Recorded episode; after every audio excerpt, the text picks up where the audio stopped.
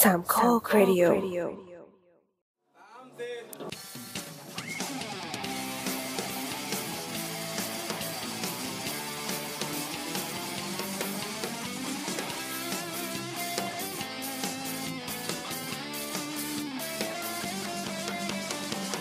เปิ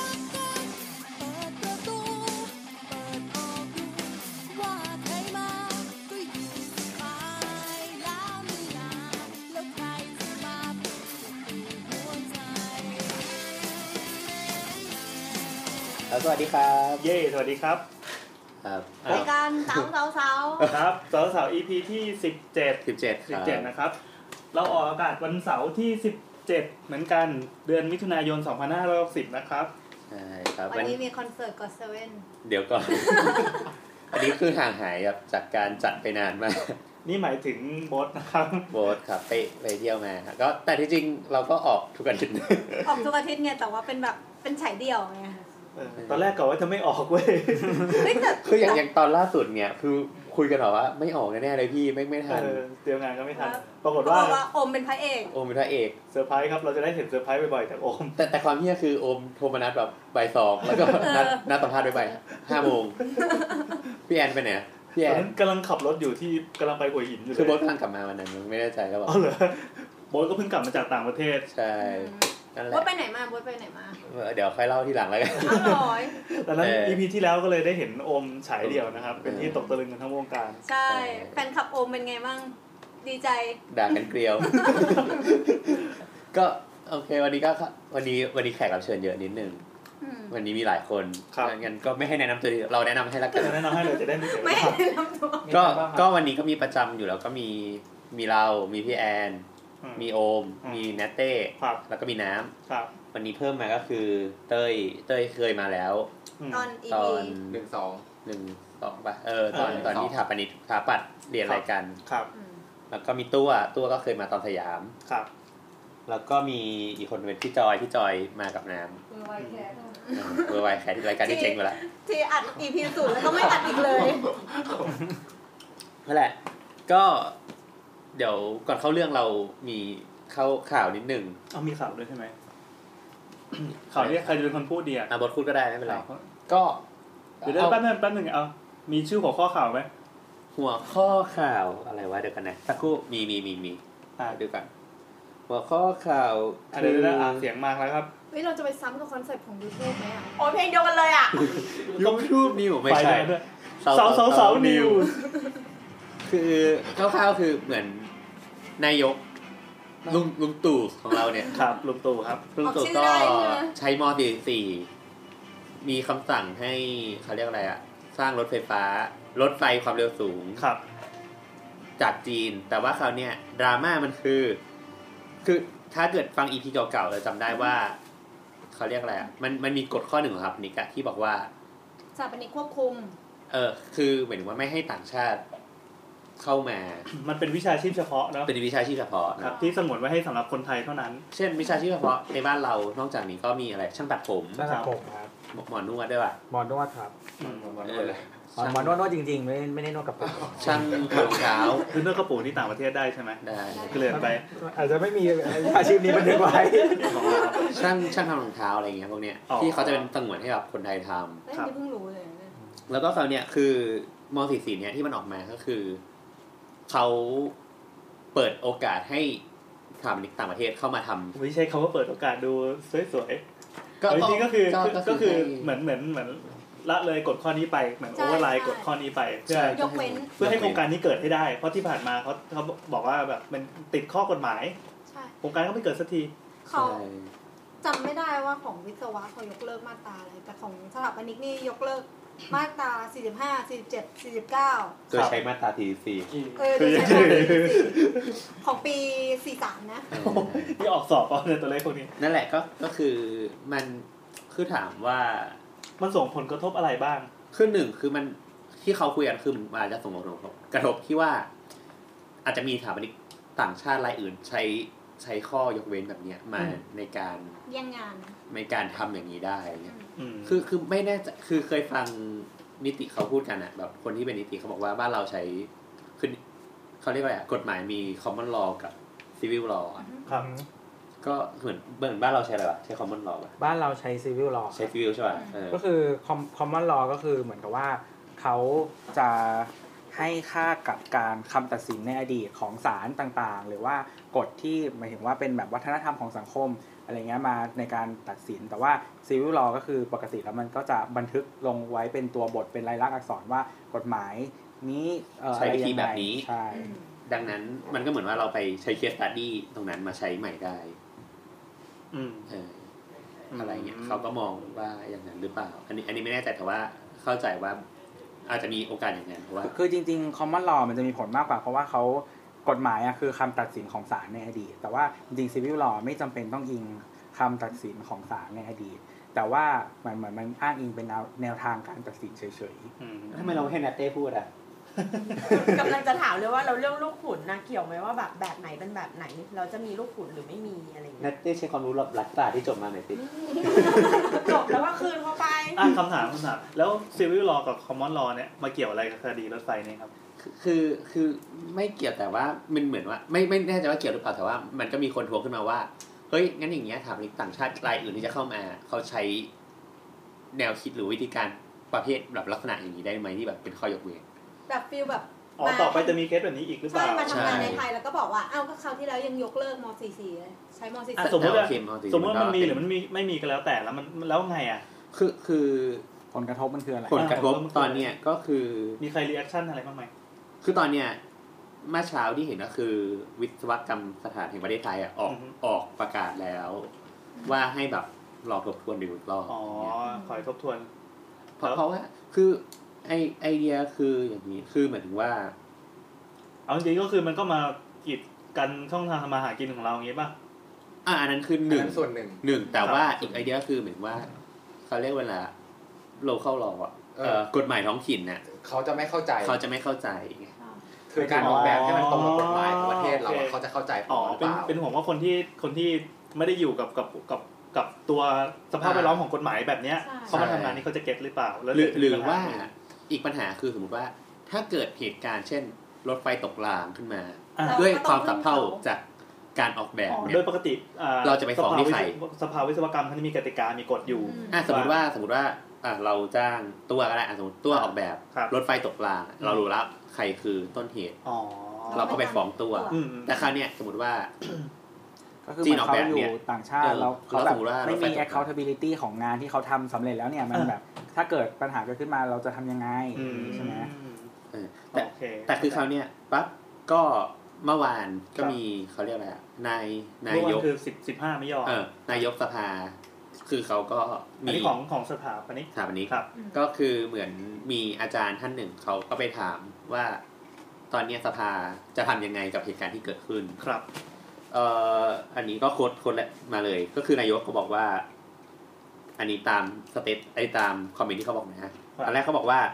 รถไฟตกรางอ่ะ คนจีนไม่ตายแต่คนไทยตายเหมือนกันครับ รัฐบาลต้องการให้ความรับผิดชอบทั้งหมดตกอยู่กับจีน หรือประมาณว่าถ้ารถไฟตกรางคนไทยตาย ก็ไปเรียกร้องไปเรียกร้องค่าเสียหายจากจีน ถ้ามีคนไทยร่วมทำงานด้วยก็ไม่ดูโทษใครเอ่อเขาก็บอกว่าสภาถามนิกแล้ว สภาวิศวกรได้พยายามทำเต็มที่แล้วที่จะรักษากฎหมายวิชาชีพไว้ แต่รัฐบาลไม่ฟัง เพราะจีนบอกว่าทางวิศวกร และสถาปนิกจีนต้องสอบ เพื่อจะรับใบอนุญาตระดับ ระดับภาคีพิเศษเนี่ย ครับ จีนก็จะไม่ทำโครงการนี้ รัฐบาลกลัวว่าจีนจะไม่ทำก็เลยต้องยอมจีนทุกอย่าง เขาก็บอกว่าบอกต่อว่า จีนมองว่าการที่สภาสภาสถาปนิก และวิศวกรจีนต้องสอบใบอนุญาตไทยอ่ะเป็นการเสียศักดิ์ศรี อืม อืม เพราะว่าจีนออกแบบและสร้างรถไฟความเร็วสูงมามากกว่าไทย เราไม่เคยทำ มามากกว่า 20,000 กิโลเมตรแล้ว อืม ไทยยังไม่เคยสร้างแม้แต่กิโลเมตรเดียว จะมีอะไรไปสอบเขา ทั้งสองสภาทั้งสองสภาบอกจีนว่า อันนี้คือสองสภาก็คือวิศวกรกับ อ่า สถาป สถาป นิ นิ ก ก บอกจีนว่า เออเราทางทางสภาทั้งสองเนี่ยไม่ต้องการตรวจสอบ ไม่ต้องการสอบความรู้ด้านเทคโนโลยี เพราะว่าเราก็มองว่าเขาเก่งกว่าอยู่แล้ว อืม แต่เราต้องการทดสอบว่าเขามีความรู้เรื่อง local condition กฎหมายหรือเปล่า อืม เออและวัฒนธรรมไทยเพียงพอที่จะเข้ามาทำงานในเมืองไทยหรือเปล่า แต่เขาก็ยืนยันว่าไม่สอบ อืม เอ่อดังนั้นคุณท่านนายกอะนายกสภา สภา ก็เลยบอกว่าเอ่ออันเนี้ยคือเขาก็พูดขึ้นออกมาว่า เพราะว่า เหมือนว่าสภาสภาสถาปนิกอะก็พยายามเต็มที่แล้ว อืม ที่จะคุยแต่ว่าก็ต้องยอมรับว่าส่วนหนึ่งคือสภาเป็นองค์กรองค์กรหนึ่งภายใต้กำกับของรัฐ อ่า ดังนั้นก็ไม่สามารถไปขัดขานรัฐบาลได้ เนื่อง มาก จากอยู่อันเดอร์รัฐนะ ถ้ารัฐจะเอาอะไรก็ต้องเอาตามนั้นครับ เอ เรา อ เลยมีคำถาม คือฟังดูแล้วแบบผลกระทบของการที่เอาคนต่างชาติอะมาทำงานเกี่ยวกับสถาปัตย์อะในประเทศอะดูมันแบบยิ่งใหญ่เนอะดูมันมีผลกระทบเยอะอะแล้วก็จริง ๆ มันก็ไม่ได้แอพพลายถึงแค่รถไฟอะถ้าเป็นตึกสูงหรืออะไรแล้วพังขึ้นมาก็คนตายเยอะเหมือนกันอย่างเงี้ย ทีเนี้ยแปลว่าคำว่าอาชีพสงวนเพื่อที่จะมาเหมือนกับว่าป้องกันแบบความชิบหายเหล่านี้อย่างเงี้ย มันก็ควรจะสงวนทั่วโลกก็แปลว่าอาชีพเนี้ยคือสงวนของแต่ละประเทศทุกประเทศเลยเหรอ ใช่ครับ คือคือมันเราว่ามองมันได้หลายแบบคือหมายถึงว่าในส่วนหนึ่งนะทางสภาหรือว่ารวมถึงสมาคมอะก็คือต้องป้องกันการเหมือนว่ามันก็ต้องเปิดโอกาสให้อาชีพนั้นๆน่ะเพื่อ ในประเทศ เออป้องกันผลประโยชน์เพื่อให้เกิดได้ แล้วที่ตอนตอนอะไรอะมีอีพีนึงที่พูดเรื่องแบบ หลายหลายตึกที่ทำในต่างประเทศมา เอ ตั้ง อ นะ อันนี้คือเขาทำยังไงเขาถึงได้ยกเว้นเลย คือมันมีหลายวิธีครับ ก็แต่ส่วนมากคือ เท่าที่เห็นก็มีแบบเช่นแบบทำจอยเวนเจอร์กันนะ อ่าต้องมีสถาปนิกของเราด้วย ใช่ ใช่ใช่ส่วนใหญ่ ใช่ สถาปนิก แต่อันนี้ ฝั่งเรา คือ เคลียร์ อันเนี้ยรอบนี้ก็คือร้อยเปอร์เซ็น ของเขา ให้เขาทำหมดเลย มันจะต่างที่ว่าถ้าเกิดว่ามีเคสที่มันพังขึ้นมาเนี่ย สถานีไทยที่เป็นคนไปจอย เอ กับ อ เขา ถ้าอัน ด้วย เก่าอ่ะอันนี้ถ้าสมมติว่าทำที่ไทยอ่ะที่เป็นจอยอ่ะก็คือเป็นคนรับผิดชอบ คนที่รับผิดชอบ เพราะเราถือว่าเป็นโลเคอล เหมือน ไอ เป็นผู้ค้ำประกันงี้ อ่า ใช่ ใช่ ใช่เปใช่อร์เซ็นต์ ก็เหมือนเขาอาจจะทำแบบเขาเรียกอะไรถ้าแบบทำในเฟสคอนเซ็ปชวลดีไซน์จาก อ่า ออฟฟิศนี้มาอย่างเงี้ยที่ดังเนี่ยแล้วก็เราก็มาแบบเดเวล็อปแบบต่อให้เข้ากับกฎหมายอาคาร อ่า ให้เข้ากับความปลอดภัยมาตรฐานความปลอดภัยของบ้านเรา โอเค แต่ว่าอันนี้ก็คือไม่กูไม่แบบกูไม่สนละ อืม ครับ เออก็อันนี้ก็เป็นดราม่าก็รอดูต่อไปว่าจะเกิดอะไรขึ้น แต่เรื่องเราวจะเป็นยังไงต่อไป ก็ ก็ติดตามนะครับ ในทีวีทุก สิ่งสัง ทุก เวียน ทุกวันอะไรวะ เออก็แต่แต่เอ อ ติดตาม มันก็มีอาจารย์คนนี้เดี๋ยวยังไม่จบอาจารย์คนนี้ถามต่อ อา ว่า จารย์คนไหนนะครับ อาจารย์คนนี้บอกไม่ได้เดี๋ยว อ่าโอเค เดี๋ยวเขาได้ อาจารย์คนไหนสักคนหนึ่งครับ เขาก็บอกว่าอ่าเราเรื่องความปลอดภัยและความรับผิดชอบในเรื่องการออกแบบ พับลิกปะ เออก็ก็ปรับบิกนะแต่ว่า แล้วไงต่ เอา อ เถอะ ไงต่อ เดี๋ยว อ่า ก็เขาก็ถามว่าแล้วเรื่องความปลอดภัยและความรับผิดชอบในเรื่องการออกแบบเนี่ยใครจะรับผิดชอบหรือยังไงสรุปเอาไง อืม เออนายกสภาก็บอกว่า ก็ต้องไปถามท่านลุงตู่เอา อืม ว่าลุงตู่จะทำไงต่อ ถาม ครับ ตู่เปล่า เออ ก็ถ้าลุงตู่ฟังอยู่นะครับ ช่วยคอมเมนต์ไว้ข้างใต้ในซาวเปล่านะครับ เดี๋ยวเดี๋ยวขอขอนอกเรื่องขอออฟเรคคอร์ดแป๊บหนึ่งได้ป่ะนิดหนึ่งนิดหนึ่ง เฮ้ยรายการเรามีออนไลน์ขอร์ดด้วยให้เจ๋งเลยอ่ะโอเคโอเคชอบชอบ เออเออโอเคมาแล้วมาแล้ว เดี๋ยวเลย เหมื ก่ อ อน น เล ไป ย เมาส์กันจบแล้วอ่ะ อ่ะต่อ เออเออแต่ว่าแต่ว่าทั้งหมดทั้งมวลเนี่ยก็คือ หมายถึงว่าตอนเนี้ยก็อย่างที่บอกว่าวิศวะวิศวกรรมสถานอะก็ออกมาออกจดหมายมาแล้วว่ายังไงก็เดี๋ยวมาคุยกันอีกรอบหนึ่งละกัน ครับ เออรวมถึงเราเรายังไม่เห็นที่สภาถามนิกพูดนะ อืม แต่คือเราอะไม่ได้เช็คอะแต่ว่าเมื่อเช้ามีมีคนส่งมาให้เราแล้วว่าวิศวกรออกมาแล้ว แต่ว่าถามนิกอะยังไม่เห็น อืม ยังไม่เห็นแบบสเตทเมนที่เป็นออฟฟิเชียลเหมือนของสภาวิศวกร ใช่ใช่ แต่ว่าเหมือนพูดเป็นอินดิวิโด แต่เออแต่อย่างอย่างเงี้ยคือมันพูดในเชิงอินดิวิด a วแหละ ครับ แต่ว่าเราว่าคิดว่าเขาก็คงออกมาแหละ แต่ก็คิดว่าเร็วๆเนี้ยน่าจะมีแอคชั่นแอคชั่นอะไรปรากฏออกมาว่าว่าจะเขียวจะแดงอะไรยังไงครับ คือคือแต่สุดท้ายเรามองว่า ก็ก็แล้วแต่ลุงนะครับ อ่าครับ เขาเขาบอกว่าอันนี้คือที่ฟังอัปเดตมาเขาบอกว่าไอ้เรื่องที่เป็นเรื่องของโครงสร้างในเชิงฐานรากเนี่ยเขาจะใช้บริษัทในประเทศไทย อ่า แต่ในเรื่องของตัวรางหรือว่าแบบที่เป็นเทคโน ระบ โล บ ยี ใช่ อะ ไหม ไรเงี้ยเออระบบเนี่ยจะใช้ของจีนหมดเลย จริงๆมัน ก็ ก็ คือเหมือนกับว่าเอาของเรามาเข้ามาทำฐานรากอะไรอย่างเงี้ย อืม อืมแล้วก็ยืนยันว่ายังไงก็ต้องแบบมีเรื่องของการ มันก็ต้องมีโคกันอยู่ดีอ่ะ เพราะว่าร้อยเปอร์เซ็นต์มันไม่ได้หรอก คือคือเข้าใจว่าที่อ่านฉบับมสี่สี่ฉบับนั้นนะคือ เหมือนเขาเปิดโอกาสให้ร้อยเปอร์เซ็นทั้งออฟฟิศแล้วก็ผู้รับเหมาเข้ามาเลย แต่ว่าคราวเนี้ยก็อย่างที่บอกว่าเราก็ต้องคุยกันก่อน อืม อืม แรง ก็ งานด้วย อะไรนะ แรงงานด้วย เออเออเหมือนสุดท้ายคือเหมือนแรงงานด้วย แรงงาน จะใช้แรงงานจีนเหรอ ใช่ใช่ อืม คือคือเหมือน จะคุ้มนะ ทั้งหมด โอ้ ก็ ใช้เงินด้วยนะ เงินก็ใช้ จ เงินจี ริ น งๆก็อาจเออ เงิน ไม่ จีนอ แถว ยู่ นั้ แล้ น ว แถวนั้นจะใช้เงินหยวนกันใช่ไหม ใช่ จริงๆมันอาจจะคุมก็ได้นะเหมือนเหมือนแบบเหมือนบางโครงการในในบ้านเราอ่ะที่แบบเหมือนมาจากแบบเหมือนโครงการของ developer จีนอ่ะพวกแบบอสังหาอะไรเงี้ยก็ใช้ material อะไรจากเมืองจีนแบบเยอะมากอะไร ใช่ เงี้ยเออแรงงานบางส่วนก็เออ เออเราเออเราไม่แน่ใจว่าแบบมันมีแรงงานแบบที่เป็นที่เป็นแบบ คนงานจากจีนมา คือเราไม่ไม่ค่อยเห็นในสายอะ เราเราไม่รู้ว่าค่า เออ แรงงานของฝั่งจีนกับฝั่งเราเนี่ยถูกกว่ากัน ไม่รู้เหมือนกัน แต่ว่าแต่คือจริงๆ เรารู้สึกว่ามันมี potential ที่มันแบบเมืองไทยมันอาจจะให้ค่าแรงงานได้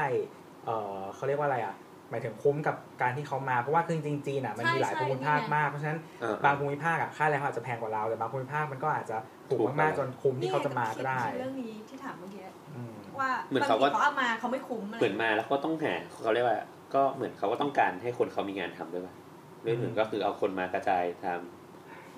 เราจะเกิดใช้หน้าเท้าอีกใช่ไหม ำไม่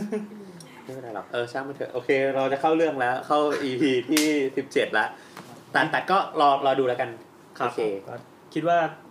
หลังจากที่เราออก EP นี้ไปอะโลกคงจะหมุนไปจะกว่านี้อีก เออ ก็ก็คอยติดตามข่าวกันดีๆแล้วกันนะครับ ก็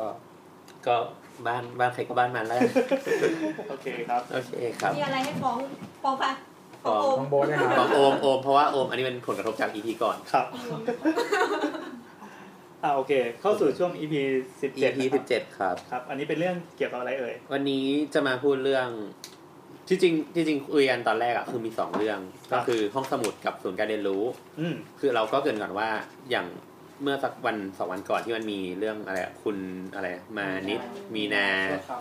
เออเชิดคามอะไรเงี้ยเขาก็เป็นเป็นไวรัลเนาะ ช่วยอธิบายหน่อยว่ามันเกิดอะไรขึ้น มีคลิปอันนึงมีคลิปอันนึง เออโอเคมันมีคลิปอันหนึ่งที่เป็นแคมเปญของ OKMD ป่ะเข้าใจ เอาเป็นเอาเป็นภาพที่ออกมาก่อนเราเราเป็นสเต็ปสเต็ปว่ามันเกิดอะไรขึ้น อ่า คือเอาเป็นอย่างผมเนี่ย ผมเป็นพวกแบบตกโลกโซเชียลมาก ไม่ค่อยได้ตามข่าวใดๆเลยเพราะ คือชาวเน็ตเขาคุยกันยังไงก็ไม่รู้แต่ผมไม่เห็นในกลุ่มไลน์ของสาวสาวๆเนี่ย ไม่คุยกันว่าเฮ้ยมันมีคลิปนี้ปรากฏดูเฮ้ยแม่งแชร์กันเท่าไหร่แล้ววะเนี่ย เอา แชร์หลักหมื่นไลค์หลักแสนอะไรเงี้ย อันนี้ถ้าเป็นหลักแสนแล้ว ใช่ใช่แล้วก็กระจายกันมากมาย ก็เลยกดดูว่ามันมีอะไรเหรอพอกดดูว่ามันก็ก็ก็ ก็พันช์ไลน์มั้งที่มันเอ่อในถึงคลิปพูดถึงคลิปนะ มันมีพันช์ไลน์ค่ะ ที่ที่ที่ที่เขาเอาวินมอเตอร์ไซค์อ่ะ อ่า สัมภาษณ์แล้วก็ล้อมวงกันแล้วก็ อ่า ถาม อ่า แล้วเขาก็แบบมีคำพูดหนึ่งที่มันอาจจะไปแบบไปจี้จุดเลยก็ได้ เดี๋ยว ที่เขาคิดว่า อ่า คุณคิดว่าวินมอเตอร์ไซค์โง่เหรอ โอเค ประมาณ เดี๋ยวอันนั้นเดี๋ยวเป็นดราม่า ออป็นนิ เดี๋ยวแต่ว่าแต่ว่า อ๋ คือ อ มัน ทั้ ก็ ง เล หม ย ด ทำให้คลิปนี้กระจายครับ โอเคทั้งหมดทั้งมวลนะคือเรามันก็มากลับมาสู่แบบพื้นที่สาธารณะในเมืองต่างๆอ่ะ อ๋อแล้วก็จะไปสนใจประเด็นของคลิปนี้ ใช่ใช่ ว่าว่าเขากล่าวถึง อ่าเขาขายถึงศูนย์การเรียนรู้ป่ะ ครับ เออซึ่งเราเราก็เลยคุยกัน คือเดี๋ยวก็คืออย่างที่บอกทุกคนก็รู้ว่าต่อต่ออาทิตย์ละสอง EP เนาะเราก็เลยแบ่งกันเลยว่า เดี๋ยวเราจะหนึ่ง EP อ่ะเป็นห้องสมุดโดยเฉพาะ ครับ กั EP อาจจะเป็นเรื่องศูนย์การเรียนรู้ เออ ที่ที่ในคลิปนี้บอก ครับ แต่ว่า EP เนี้ยเราจะเริ่มจากห้องสมุดก่อน ก็เชื่อว่าอาทิตย์หน้านะครับ ถ้าคุณผู้ฟังมาฟังเรื่องนี้ก็อาจจะซาไปแล้ว ใช่ ก็ไม่เป็นไร แต่เรา ไม่เป็น จะ ไร เริ่มห้องสมุดก่อนละกัน อ่า เพราะว่า โอเค เพราะว่าจริง ๆ ห้องสมุดมันคือ subset ของศูนย์การเรียน ของ รู้ ศู ที นย์เรียนรู้ อ่า มันคือหน่วยที่ย่อยกว่า อ่า ห้องสมุด โอเค โอเค ก็งั้นเริ่มกันก่อน ก็คือ คืออย่างอย่างห้องสมุดเนี่ย เราอย่างทุกคนแต่ละคนเนี่ยเข้าห้องสมุดครั้งสุดท้ายกันเมื่อไหร่ ที่ห้องสมุดที่เป็นห้องสมุดที่มันชื่อว่าห้องสมุดจริง ก็สมัยมหาลั เฮ้ ย ย นี่แหละค่ะ โทษซืน ๆจริงเหรอไอ้แอนนี่เนี่ยไหม ก็ไปเข้าห้องสมุดประชาชนรัดปากเขา อ่าโอเค ดีไหมมั เป็นไงบ้างเป็นไง มัน บ้าง ดีมากเว้ย มันเป็นห้องสมุดของ เอางี้มันเป็นของ ชุชหร สังกัดกทม แล้วกทมเขาจะมีห้องสมุดประมาณเนี้ยอยู่หลายที่ อันนี้เคยถึงขนาดชอบขนาดแบบไปถ่ายรูปแล้วมันรีวิวลงในบล็อกเลยนะ อืม เพราะว่า เป็นยังไงบ้างครับ มัน เดี๋ยวคือไม่ได้เข้าห้องสมุด เอาอย่างงี้ อ่า ภาพลักษณ์ของห้องสมุดประชาชนที่เราพอจะคุ้นเนี่ยก็คือมันเป็นห้องสมุดอับอับๆเหม็น อ่า ๆหนังสือเหลืองๆลาย น่า ขึ้น เบื่ ขึ้น อนะ ใช่ แล้วก็มีบรรณารักษ์นั่งเยิ้มๆอยู่อะไรเงี้ย แล้วคนก็จะไม่ค่อยเข้ามาดูหนังสือคอมก็จะเป็นแบบ Windows 95 อะไรอย่างเงี้ยนึกออกปะ อืม เออหนังสือที่ ที่แบบ โน ที่ อั เรา ป ไม่อเดต ยากอ่านใดๆทั้งปวง แล้วอ่ะ ใช่ แต่เผอิญว่าเราเดินไปเจอห้องสมุดของกทมคือจริงๆก็ไปหาหาแหล่งห้องสมุดใกล้บ้านเงี้ย อือฮึ เดินไปเจอห้องสมุดอันเนี้ยที่เขาคงมีงบมามา แล้วก็กระจายไปหลาย ๆ เขต อันนี้เป็นของรัฐประเขาห้องสมุดที่ติดแอร์สี่ชั้น สวยงาม โอ้ยสี่ สี่ ชั้ ชั้ น นด้วยเหรอเหรอ สี่ชั้นสี่ชั้นแล้วมีห้องออดิโทเรียมข้างในเล็ก เฮ้ย ๆ ถึงมันจะเล็ก ๆ แล้วก็ไม่ค่อยได้ใช้เหมือนแบบ จุประมาณกี่คน โอ้ยไม่เคยไปนับว่าคนจะเข้าไปจุได้เท่าไหร่แต่มันอยู่ติดกับโรงเรียนมัธยม อืม ดังนั้นพอเย็นๆปั๊บเด็กนักเรียนก็จะกรูเข้ามาแบบรองเท้านี่เป็นเต็มหน้าหมดนึกออกปะ เอ้ยแต่เราชอบฟิลนั้นนะเพ เอ้ ราะ ย ว่าสมัยเรียนน้ำเป็นแบบนั้น แต่ดีเป็นห้องที่ หมายถึงว่าตีนเหม็น นะ ใช่ไหม ไม่ไม่ใช่หมายถึงว่าชอบไปห้องสมุดด้วย อันเนี้ยเขาตั้งชื่อว่าเป็นห้องสมุดแห่งการเรียนรู้เลย เอ้ยหรือว่าห้องสมุดเพื่อการเรียนรู้อะไรประมาณเนี้ยแล้วมันมีจะมีโซนเด็ก มีโซนนิตยสารโซนเด็กก็คือเป็นห้องที่มีแต่หนังสือเด็กที่เปิดมาแล้วไดโนเสาร์ป๊อปอัพขึ้นมาอะไรอย่างเงี้ยเยอะมากแล้วก็นิตยสารใหม่ๆอยู่ในนั้นเยอะมาก แล้วก็การยืมการคืนก็ทำเป็นระบบของห้องสมุดอย่างดีมีการตึ๊ดตึ๊ดตึ๊ดแล้วก็มีค่าปรับหนึ่งบาทก็ต้องออกใบเสร็จอะไรอย่างเงี้ยก็โดยโดยรวมก็คือประทับใจห้องสมุดนี้แล้วก็เหมือนกับล้างภาพลักษณ์ของห้องสมุดที่เราเคยเจอไม่รู้เราเราพูดเกินเรื่องไปหรือเปล่า ไม่เป็นไรไม่เป็นไรอันนี้ ในขณะเดียวกัน คืออยากถามประสบการณ์ตอนเนี้ยที่เรามีประสบการณ์ของห้องสมุดครั้งไทยยังไง อ่า อันเนี้ย แล้วในขณะเดียวกัน เพิ่งไปห้องสมุดอีกที่หนึ่งมาเพราะเพอประทับใจของห้องสมุดนี้มาก อ่าฮะ ๆ ก็เลยคิดว่าเฮ้ยห้องสมุดนั้นพัฒนาดีเลยเว้ยไปห้องสมุดที่จังหวัดปทุมธานีเออห้องสมุดแห่งจังหวัดเลยนะเว้ย เป็นไง แห่งจังหวัดอยู่ข้างหลังแบบจวนผู้ว่าเก่า โอ้โหอย่างที่เราจะด่ากันเลย เราจะนึกออก เอาเหรอ ทุกอย่างเก่าเหมือนเป็นห้องเรียนประถมสมัยมานีมานะ เปิดเข้าไปแล้วแบบอับแล้วก็มืดแล้วก็ไม่ชวนกับการอ่านใดๆทั้งปวง มีบรรลักษ์คนหนึ่งที่เอาลูกเข้าไปเลี้ยงแล้วก็แบบตีตูดลูกนั่นแหละทำไมมึงอ่านชื่อเดือนไม่ถูก เจนยูรี่มกราคมไงแล้วก็ตีเด็กก็ร้องเด็กก็ร้อง แล้วเราก็ไปแบบโอ้ลองไปสำรวจดูว่ามันเป็นยังไงเว้ยว่าห้องสมุดนี่ แต่แต่ว่าพอพออย่างอย่างเงี้ยพอใส่คำว่าแห่งแห่งแห่งนู่นแห่งเนี้ย เออ มัน มันดูมันดู จะมีความ ใหญ่ เข้มขรึมแบบ ไม่มัน บาง ดู อย่าง ใหญ่ตามสิ่งที่มันพลังท้ายก่อไปอะอย่างถ้าบอกว่าแห่งปทุมธานีปุ๊บกูว่ากูมันใหญ่เท่าปทุมธานี ก็คิดว่าอย่างนั้นเหมือนกัน เออ แต่พอเข้าไปข้างในก็นั่นแหละ มันเป็นภาพลักษณ์ของห้องสมุดประชาชนที่เก่าๆแล้วก็ขาดงบประมาณขาดความใส่ใจอะไรอย่างเงี้ย อืม เจ็บป เอา วด รู้ได้ไงว่าเขาขาดเกิดเขาบอกว่าเขาอยากอนุรักษ์อ่ะเป็นวินเท เออ จ วันเทจ เฮ้ย อะ ถ้าวินเทจก็ทำให้มัน วิ วิน น เท เท จ จ หน่อยได้ไหม เอ้ยนี่แต่ มัน ละ วินเทจแท้ไงไม่ใช่เลโทรที่พยายามจะวินเทจอ่ะ เอ้ยแต่ประชา ไม่ ได้เรื่อง ต้อง ไหน เน้น usability ที่ สิ ไอเนี้ยประชามีคนทวีตไอที่เรื่องรถไฟอ่ะที่บอกว่า อ่า พ่อแบบมึงไม่มีแผนมึงก็ไปทุบเขาอ่ะแล้วมึงก็มาสร้างอะไรวินเทจทีหลังนะ วินเทจปลอมๆนะ เออเฮ้ยชอบมากเลยนะเราชอบมากอ่าอะไรอะไรมีใครอีกอ่ะมีกับตัวอย่างกัน คือ ตอนนี้ สมัยมัธยมอะเราอะชอบเข้าห้องสมุดมากเป็นคนไม่มีใครคบเลยไป เออ เป็นเด็ก กู เลิฟป่ะ ก็ตีนเหม็นเนี่ย ไม่ได้เป็นเนิร์ดด้วยเนิร์ดนิดนึง แต่ว่าเป็นเนิร์ดแบบเป็นคนชอบหนังสือมากจนกระทั่ง กัดกระดาษ ไม่กัดเว้ย แหละ กูขโมยหนังสือกลับมา โอ้คนที่จะทำให้ดู ไม่ เจ็บ ใช่ คือแบบเข้าใจไหมว่าเด็กอะมันรักษาหนังสือไม่ได้เว้ยแล้ว อ่า หนังสือบางทีอะมันแบบมันดีอะ ก็เลยเอาไปเก็บที่บ้านไว้ เออกูก็เอาไปเก็บไว้ที่ ช่บ้าวยน เก็บให้หน่อย เวลาขโมยนี่ใส่เสื้อมาแล้วก็เดิน ไม่หนูเอาใส่กระ ตงๆ เป๋าเลยสะพายกระเป๋า โอ้ เอา โห ไปเก็บกลับมา คนเลว แล้วแล้วพ่อไปเจอว่าพ่อก็เลยไปซื้อคืน พ่อก็รับผิดชอบไง คนเร็ว2017ทำไม เฮ้ มึ ย ง กูปกป้องหนังสือเว้ย ทำไมมึงไม่น่ารักเหมือนน้องแจน B N K แล้ววะ เนี่ยไม่ต้องแจกทุกคนบ้านเดียวกันครับ โอเค นั่นแหละ อ่ะเรามีอีกสักตัวอย่าง อย่าง ครับ ใครโอมไหมหรือว่าอานาเต้ แต่แต่ว่าเหมือนแบบเดี๋ยวนี้ห้องสมุดเราก็คิดว่ายังไงห้องสมุดก็ต้องมีคอมพิวเตอร์ใช่ปะ อืม แต่ว่าอย่างตอนเราไปเรียน อืม ที่สกอตแลนด์เนี้ยแต่มันก็หลายปีแล้วอะนะ ประมาณปี 2013อะคือเนื่องจากแคมปัสเขาใหญ่เขาก็จะมีหลาย ๆ ห้องสมุด อ่าฮะ ซึ่งมันก็มีห้องสมุดที่โคตรไฮเทคเลยมีแบบเครื่อง มีทุกอ ป ย่าง ริ้นท์มีนู่นมีนี่อะไรอย่างเงี้ยให้ แล้วก็มีห้องสมุดอันหนึ่งอ่ะในตึกที่แบบเหมือนตึกมันโบราณอ่ะ อ่าฮะ เขาก็คีปลุกแบบโบราณ ก็คือไม่มีคอมไม่มี Wi-Fi ไม่มีอะไรให้ ก็คือเป็นสมุด ไม่ต้อง เป็นบรรณารักษ์แล้วก็ โอ้คลาส คุ สิ ณ ก คุณยืมก็คือเหมือนแบบเป็นบัตรอะที่เอามาต่ แล้ อ วก็เขียน บ้าบออะไรเงี้ยเออใช่ แล้วก็มีห้องสมุดที่แบบ อันเนี้ยก็เหมือนถูกละเลย เพราะว่าอยู่ชานขอบของคือแคมปัสมันใหญ่มาก อันเนี้ยมันไม่อยู่ใกล้หอพักไม่อยู่ใกล้อะไรปุ๊บก็คือมีคอมแต่ว่าเป็นจอแคโทด จอแบบจอตู้ปลาใหญ่ๆอะไรเงี้ยเออแล้วก็แบบเน็ตอื่นๆ แต่ เรา ก็ ไม่ได้ยินคำว่าจอแคทโทดมานานมาก คือมันมีทุกระดับเลยอะมีตั้งแต่อันที่แบบเป็นตรงกลางหน้าเมนเอนทรานซ์เป็นแบบ เอ้ยมีทุกอย่าง Wi-Fi นู่นนั่นนี่ฟ a ซิลิตี้ให้มีกระดาษปริ้นอะไรเงี้ยเออแล้วก็มีแบบที่ไม่มีคอมเลย แล้วก็มีที่แบบถูกละเลยเป็นคอมแคโทดอย่างเงี้ย อืม เฮ้ยแต่เราเราชอบฟิลแบบการหาหนังสือจากสารน่ะที่แบบหาแบบชื่อหนังสือ มันจะมีเลข เออแล้วก็มี คือสมมติแบบเรียงตามระบบดิวอี้ก็เลข ใช่ สา ใช่ ม เรา สาม ชอบเราชอหลักจุ บ ด นะ ตื้นๆแล้วก็แบบเรียงไล่ แต่เขาก็มีมีแรงนะเหมือนแบบไม่ให้ทุกคนเข้าอะไรเงี้ยเหมือน ใช่ใช่ นักศึกษาต้องอย่างน้อยอยู่ปีอะไรถึงจะเข้าได้อะไรอย่างเงี้ยเพราะว่ามัน ทำไ เหมือนหนังสือหลายอันอะมีค่า ถ้าสมมติโดนขโมยไปอะ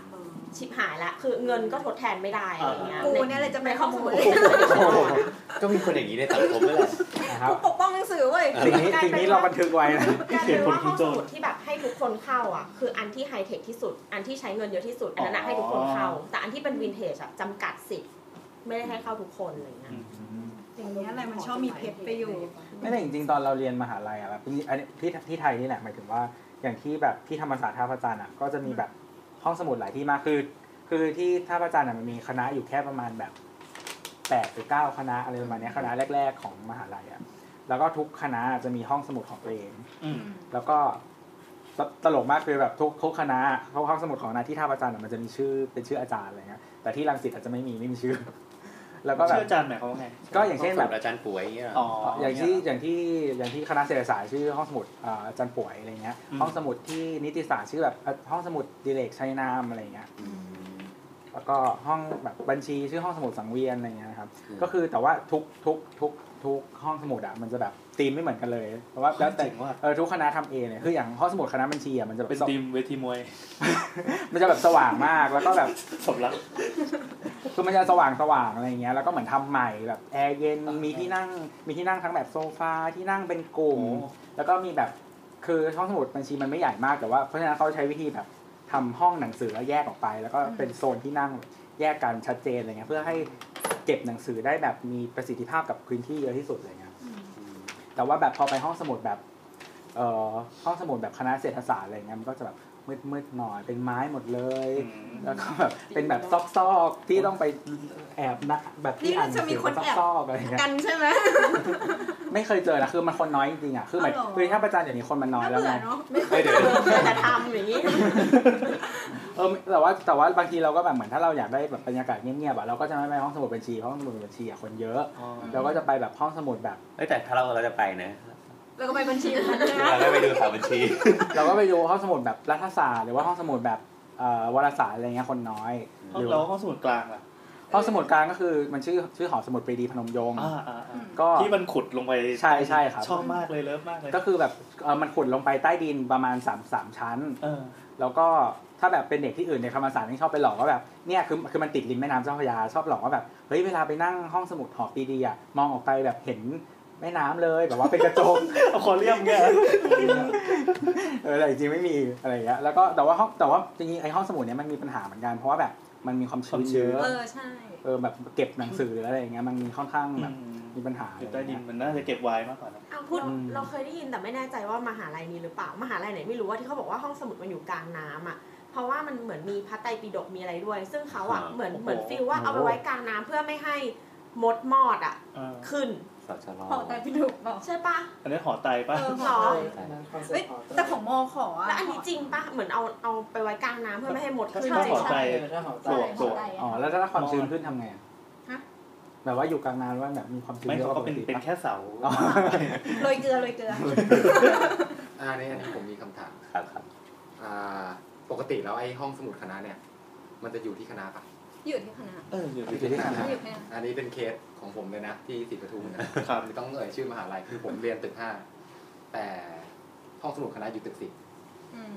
ก็คือเป็นห้องสมุดถาปัดเลย เออ ที่เด็กถาปัดไม่เคยได้ใช้ อ้าวอ้าวทำไมวะ เพราะเวลาเราเข้าไปมันก็จะมีแต่เด็กคณะอื่น อ่าเดี๋ยว อ๋อ เรากำลังเรากำลังคิดภาพตามเราเคยไปเลคเชอร์ที่ถึงเนี่ย ก็คือตึกตึกใหม่อ่ะมี อ่า ห้องสมุดถาปัด ที่มันมีออดิทอเรียมเล็กๆที่แบบห้องประชุม อ่า อันนั้นคือตึกห้าใช่ไหม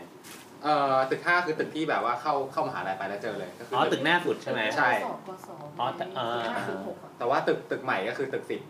ก็คือจะเป็นตึกที่มีห้องสมุดถาปัด เออ ซึ่งเด็กถาปัดจะไม่ได้ใช้ มัน เวลาเราเข้าไปก็จะมีเด็กคณะอื่นนั่งอยู่เต็มไปหมดแล้ว เพราะว่ามันมัน ด้วย ไกล คณะเราก็ไม่ค่อยเข้าอะ มึง ส่ว ยั นใหญ่งไม่ เขา เข้า ไปนอนกูเข้าไปนอนไง ไม่ มึ นะ งมีโซ ของ ฟา เรา ด้ว อะ ย ไปหอการของมหาลัยเว้ย ไอ้มันเป็นแหล่งรวมเด็กหน้าตาดี ไปสองหนุ่มคณะอื่นแล้วก็ไปพ้นทีสิบเลย โอเคแล้วเหมือนว่าตอนนี้เราเปลี่ยนฟังก์ชันของสมุดคือการไปเขาเรียกว่า สาว หยาบคายก็คือตลาดคาเนื้อใช่ไหมใช้ใช้คำแบบโคตรคำแบบคเนตวงศ์ยานนาวามาเออ เอ้ย หาความ ลืม บันเทิ เล่าง ของมอเราอ่ะก็มีห้องใต้ดินมึงรู้เปล่า มันเป็นเก็บไอ้จดหมาย จดหมายเหตุมาข ข อ องอันนั้นนี่แล้วมันต้องขอเข้า อืม โอ้โห ขอเข้า ใช่ใช่เพราะว่า คนลุกอ มันเขาเขาเก็บความชื้นอย่างที่พี่ว่าด้วย อ่า หมายถึงว่าเอาหนังสือเก็บความชื้นไว้เงี้ยให้บวมๆ โรยเกลือโรยเกลือ โอเคนี่เลยเอ่อนั่นแหละก็กลับเข้าเรื่องโอเค เราก็จะรู้แล้วว่าแต่ละคนแบบประสบการณ์เนี่ยคืออย่างเงี้ยรู้หรือเปล่าว่าห้องสมุดแห่งแรกของโลกคือที่ไหน ของโลกเลยเหรอ ของโลกเลยเหรอ รู้ป่ะ ของของไทยยังไม่รู้ เดี๋ยว เลย แป๊ อะ บนึงนะ อิตาลี ไม่ไม่ใช่ เดาดีเดาก รีก ดาวดาวดาว กรีกกรีก เคยทำเคยอยู่ในหนัง อียิปต์ ถูกอียิปต์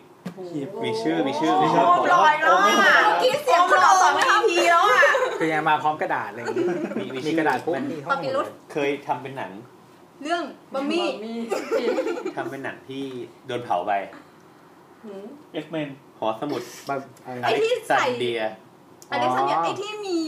แคลคูลัสมีหกเล่มอะแล้วมัน มีทักบอลัสเหรอ แคลคูลัสจริงๆเค แล้ ยว มันโดนเผาไปใช่ ใช่ ปะ จริง ๆ ทุกวันเนี้ยแคลคูลัสที่เราเรียนอะมันมีหกเล่มแต่เราอะเรียนแค่สาม เออพอละเฮีย เป็นเรื่องตกเลย เออกูจะกลับไปเผาไม่ให้หมด อะไร ให้เหลือเล่มเดียว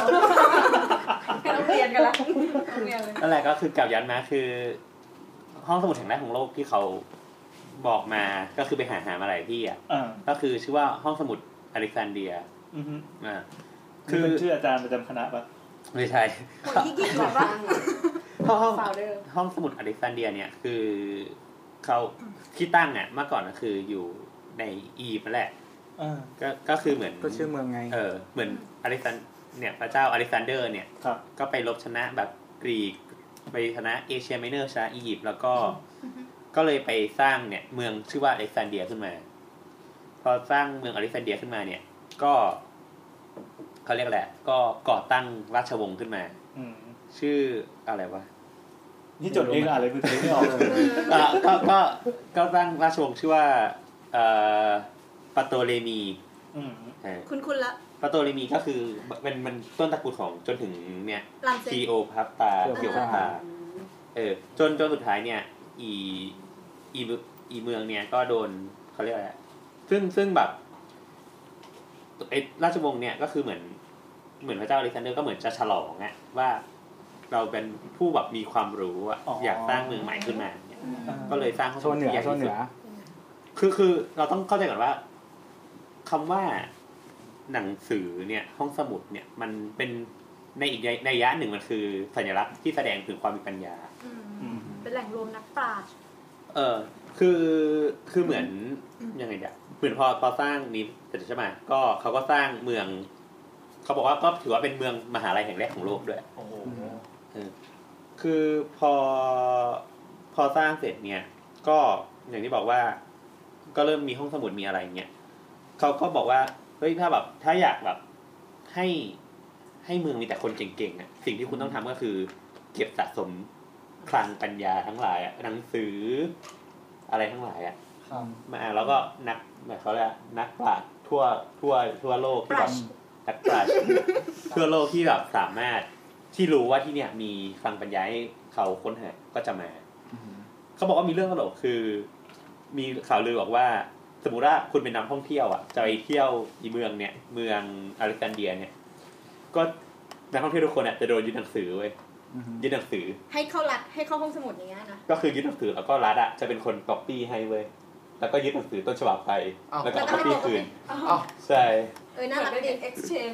อะไร เอ อย่าง อ เงี้ย นั่นแหละแต่ว่า เอาอย่างนี้ถ้าสมมติว่าจะเข้าเข้าไปในเมืองนี้ในประเทศนี้กูต้องพกหนังสือไปด้วยสักอัน ไม่สมมติว่าถ้าคุณมีหนังสือไงคุณก็จะแบบเฮ้ยหนังสือเล่มนี้แบบไม่เคยเห็นว่ะ แล้วเขาก็จะเอา เดี๋ยวไปยืม copy ไว้ ก็คือเหมือน ซึ่งหนัง มั สือ มี ที่น้ำเอาไปก็จะเป็นโดจิน เออเป็นโดจีนเป็นยาวีอะไรเงี้ย มันมีโกที่แบบว่าเหมือนว่าจะเก็บหนังสือจากทั่วโลกอย่างเงี้ย ใช่ใช่ใช่ ก็เลยแบบว่า เจ๋งว่ะ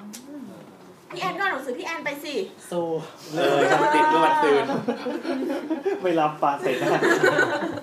ก็ เอ้ยนึกถึงห้องสมุดในวันพีซเลยมันจะมีสักตอนหนึ่งอะ อ่า ที่มันมีห้องสมุดแบบบดยุคโบราณมาก ที่รันเผาอ่า เออ ซึ่งซึ่งพอ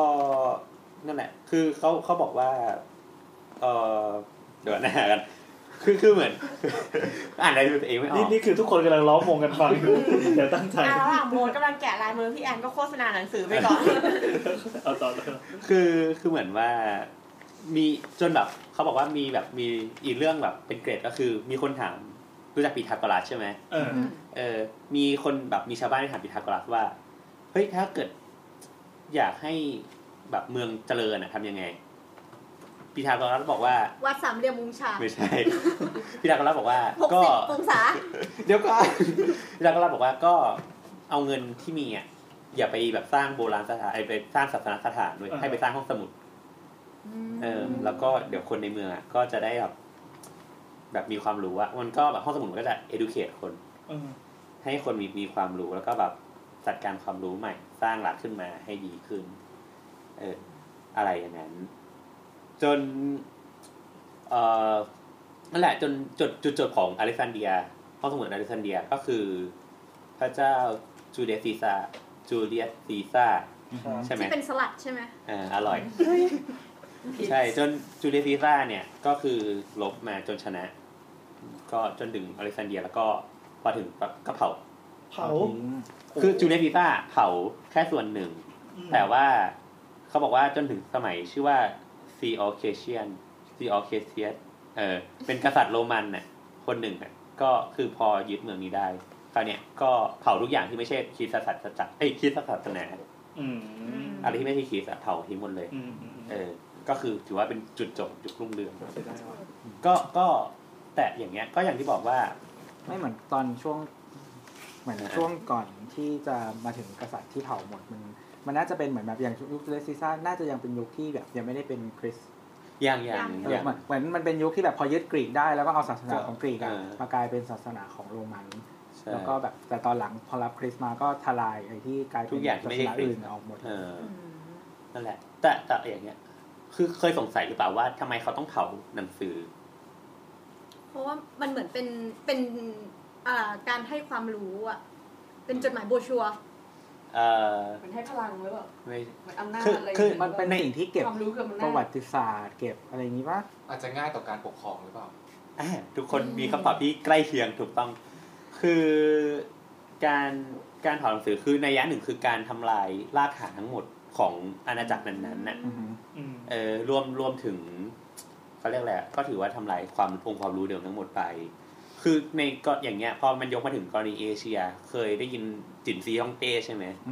เออที่รวมเห็นจีนจีนให้ให้เป็นใหญ่อะก็คือจินซีฮ่องเต้เนี่ย พอเขาเขารวมประเทศจีนใช่ไหมยุคยุคฉินแบบ ชิน เออ จิตไงก็ จิต ชื่อราชวงศ์ เออ เขาไง พอพอยุคจีนเนี่ยก็คือพอเขารวมแผ่นดินปั๊บเนี่ยเคยได้ยินคำว่าเผาหนังสือฆ่านักปราชญ์ปะ อืม เออก็เหมือนเขาเขามองว่าการ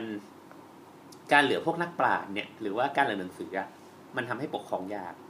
คือเหมือนเมื่อก่อนแต่ละแว่นแคว้นอะมันก็จะมีนักปราชญ์ที่เผยแพร่ความรู้แบบนี้ อืม เขียนหนังสือแบบนี้ การปกครองมันก็ใช้ระบบแบบนี้ อืมอืมอืม คือการรวมประเทศมันคือการทำให้ทุกคนมันคิดเหมือนกัน อ๋อ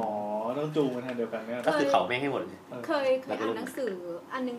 จำไม่ได้แล้วใครเขียนเขาบอกบอกว่า ผู้นำประเทศที่ประสบความสำเร็จส่วนใหญ่ ผ่านการเขียนหนังสือกันมาหมดแล้ว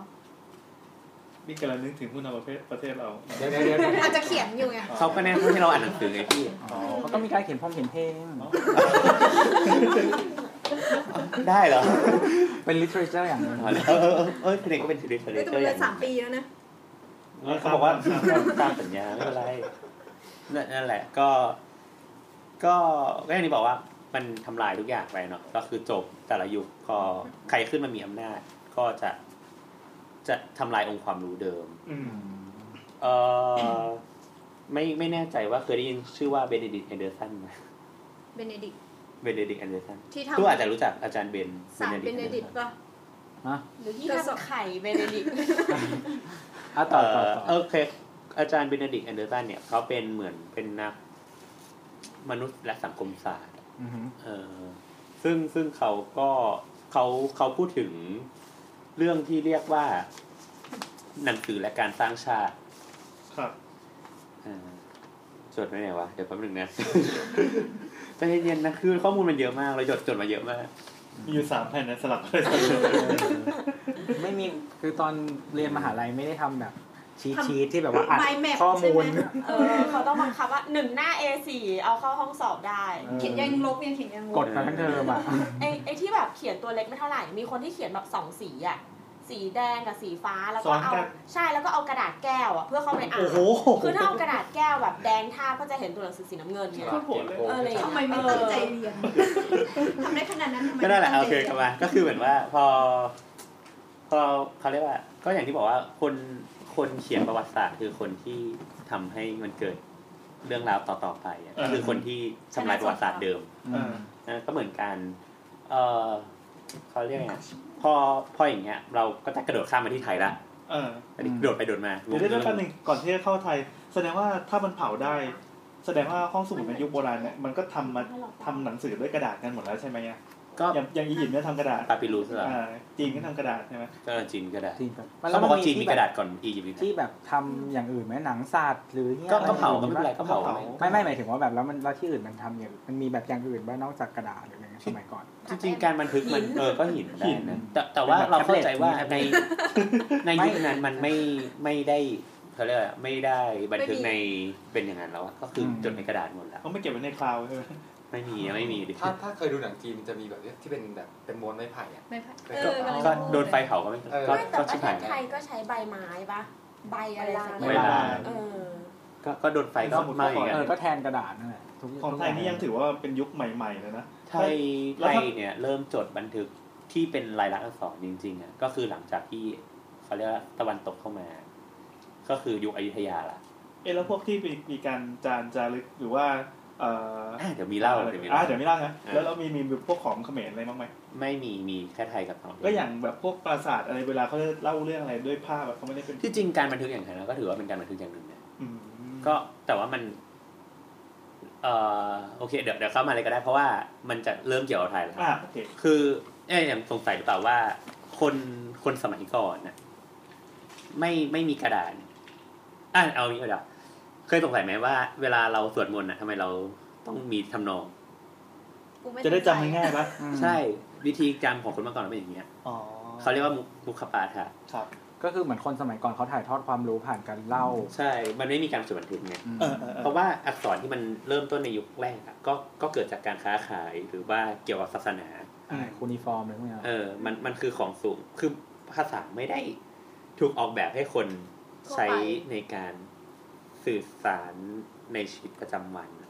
หมายถึงว่าแบบในการจดบันทึกนะ ในเชิงจดบันทึก คือมันมาพร้อมกับศาสนา แล้วก็มันเป็นสิ่งที่เหมือนแบบแซก เอา เร ไว้ ต ใช้ใน นิดนึง เชิง แบ พา บว่า ณิชย์อะ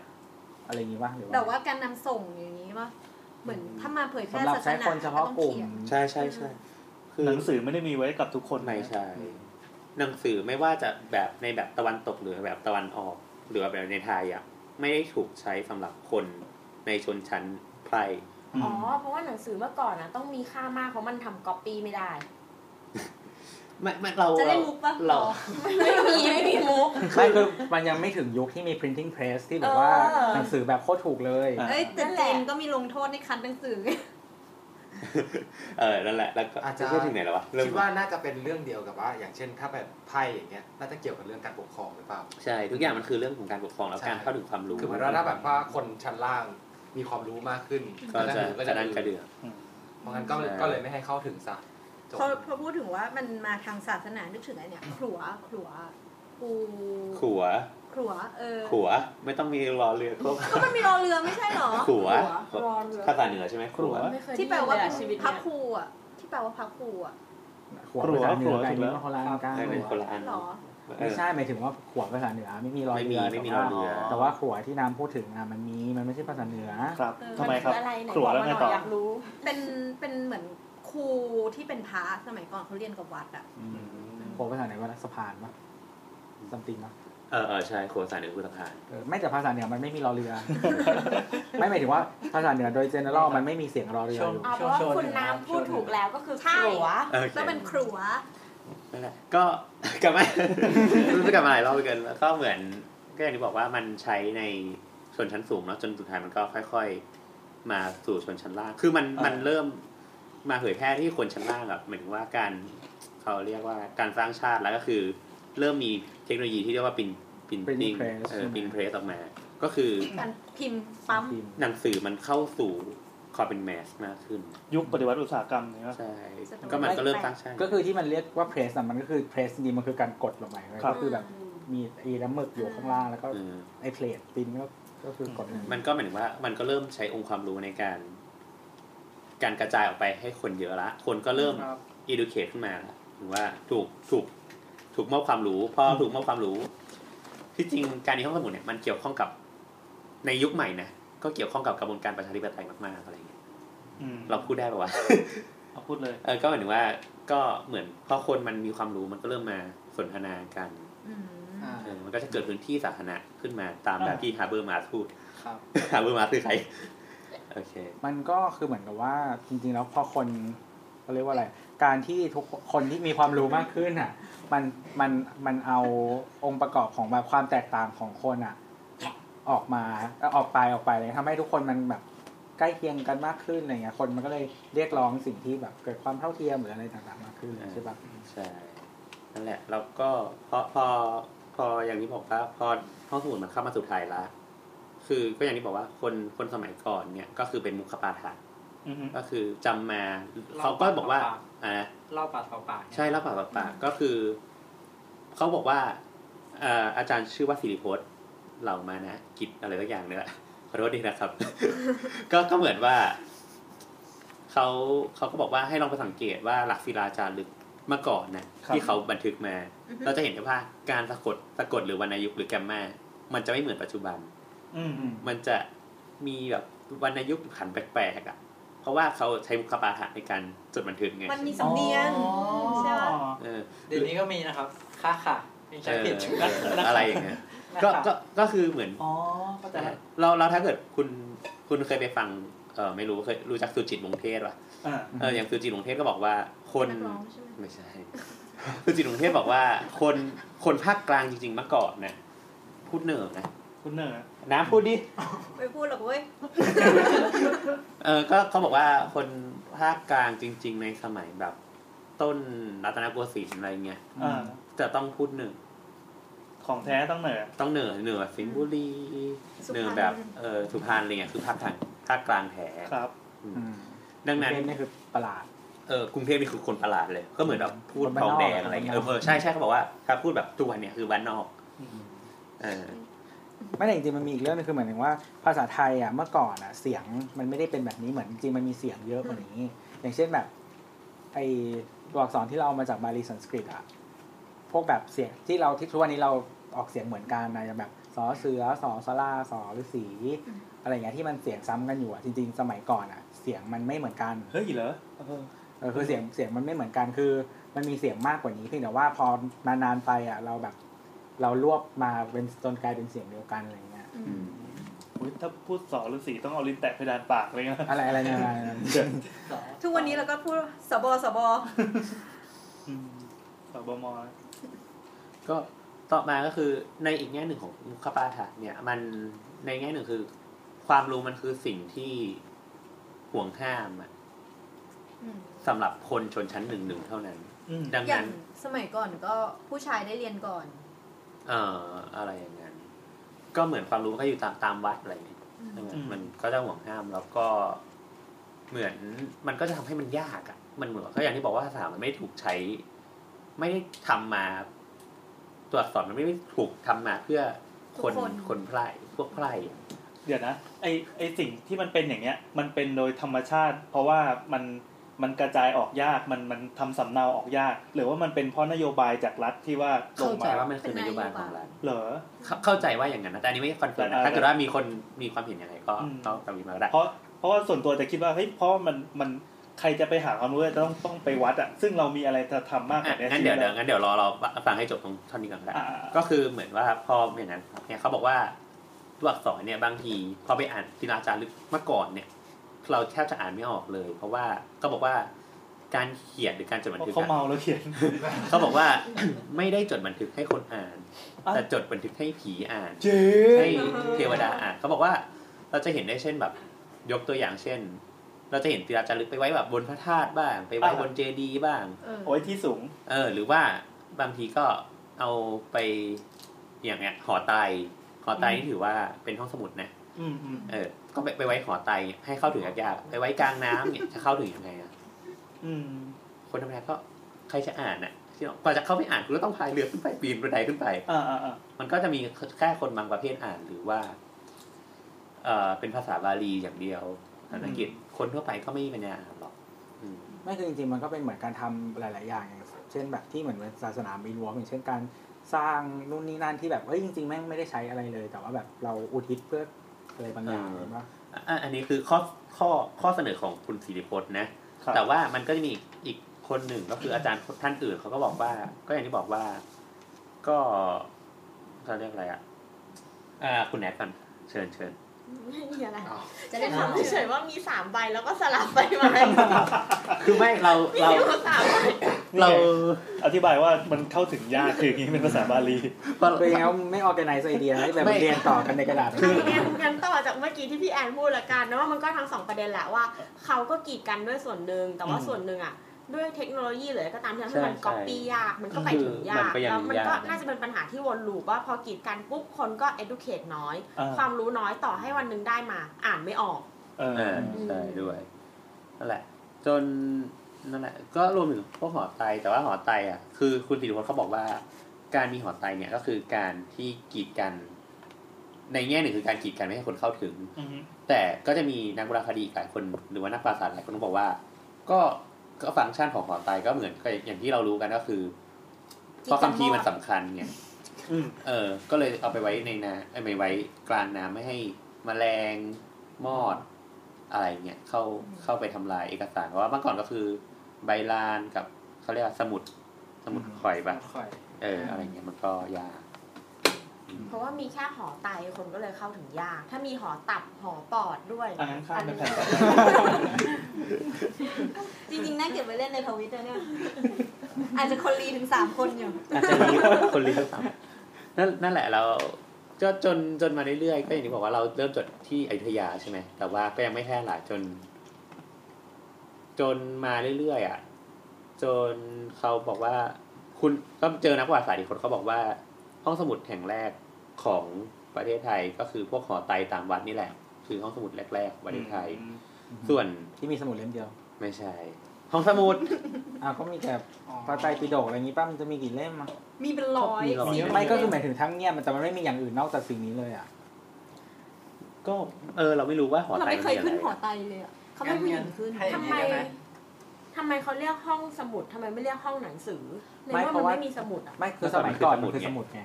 เออ เพราะมันยังไม่มีหนังสือไง ก็ย่า พิม ที่ พ์ติ้ง บกว่า ยังไม่มาไง เออมันยังไม่มี printing press ไง แล้วเราเข้าไปเติมได้ไหม ได้ ก็แบบน้ำไงแบบว่าใช้แบบว่ากูจะทำอะไรก็ทำเลย เออทำอะไร เขาเขาเป็นเดิมนี่คือไม่ได้เล่นมุกอะไรเลยนะ ไม่ อ๋อใจเย็น แต่เราเป็นคนมีสาระนะ แล้วก็จนมาถึงเรื่อยๆเนี่ยเอ่อห้องสมุดแห่งแรกของอาจารย์ดรสิน อ่า ที่ไหนประเทศไทย ยากแล้ว เอาใหม่ติ๊กคำถาม ห้องสมุดแห่งแรกแห่งรัตนโกสินทร์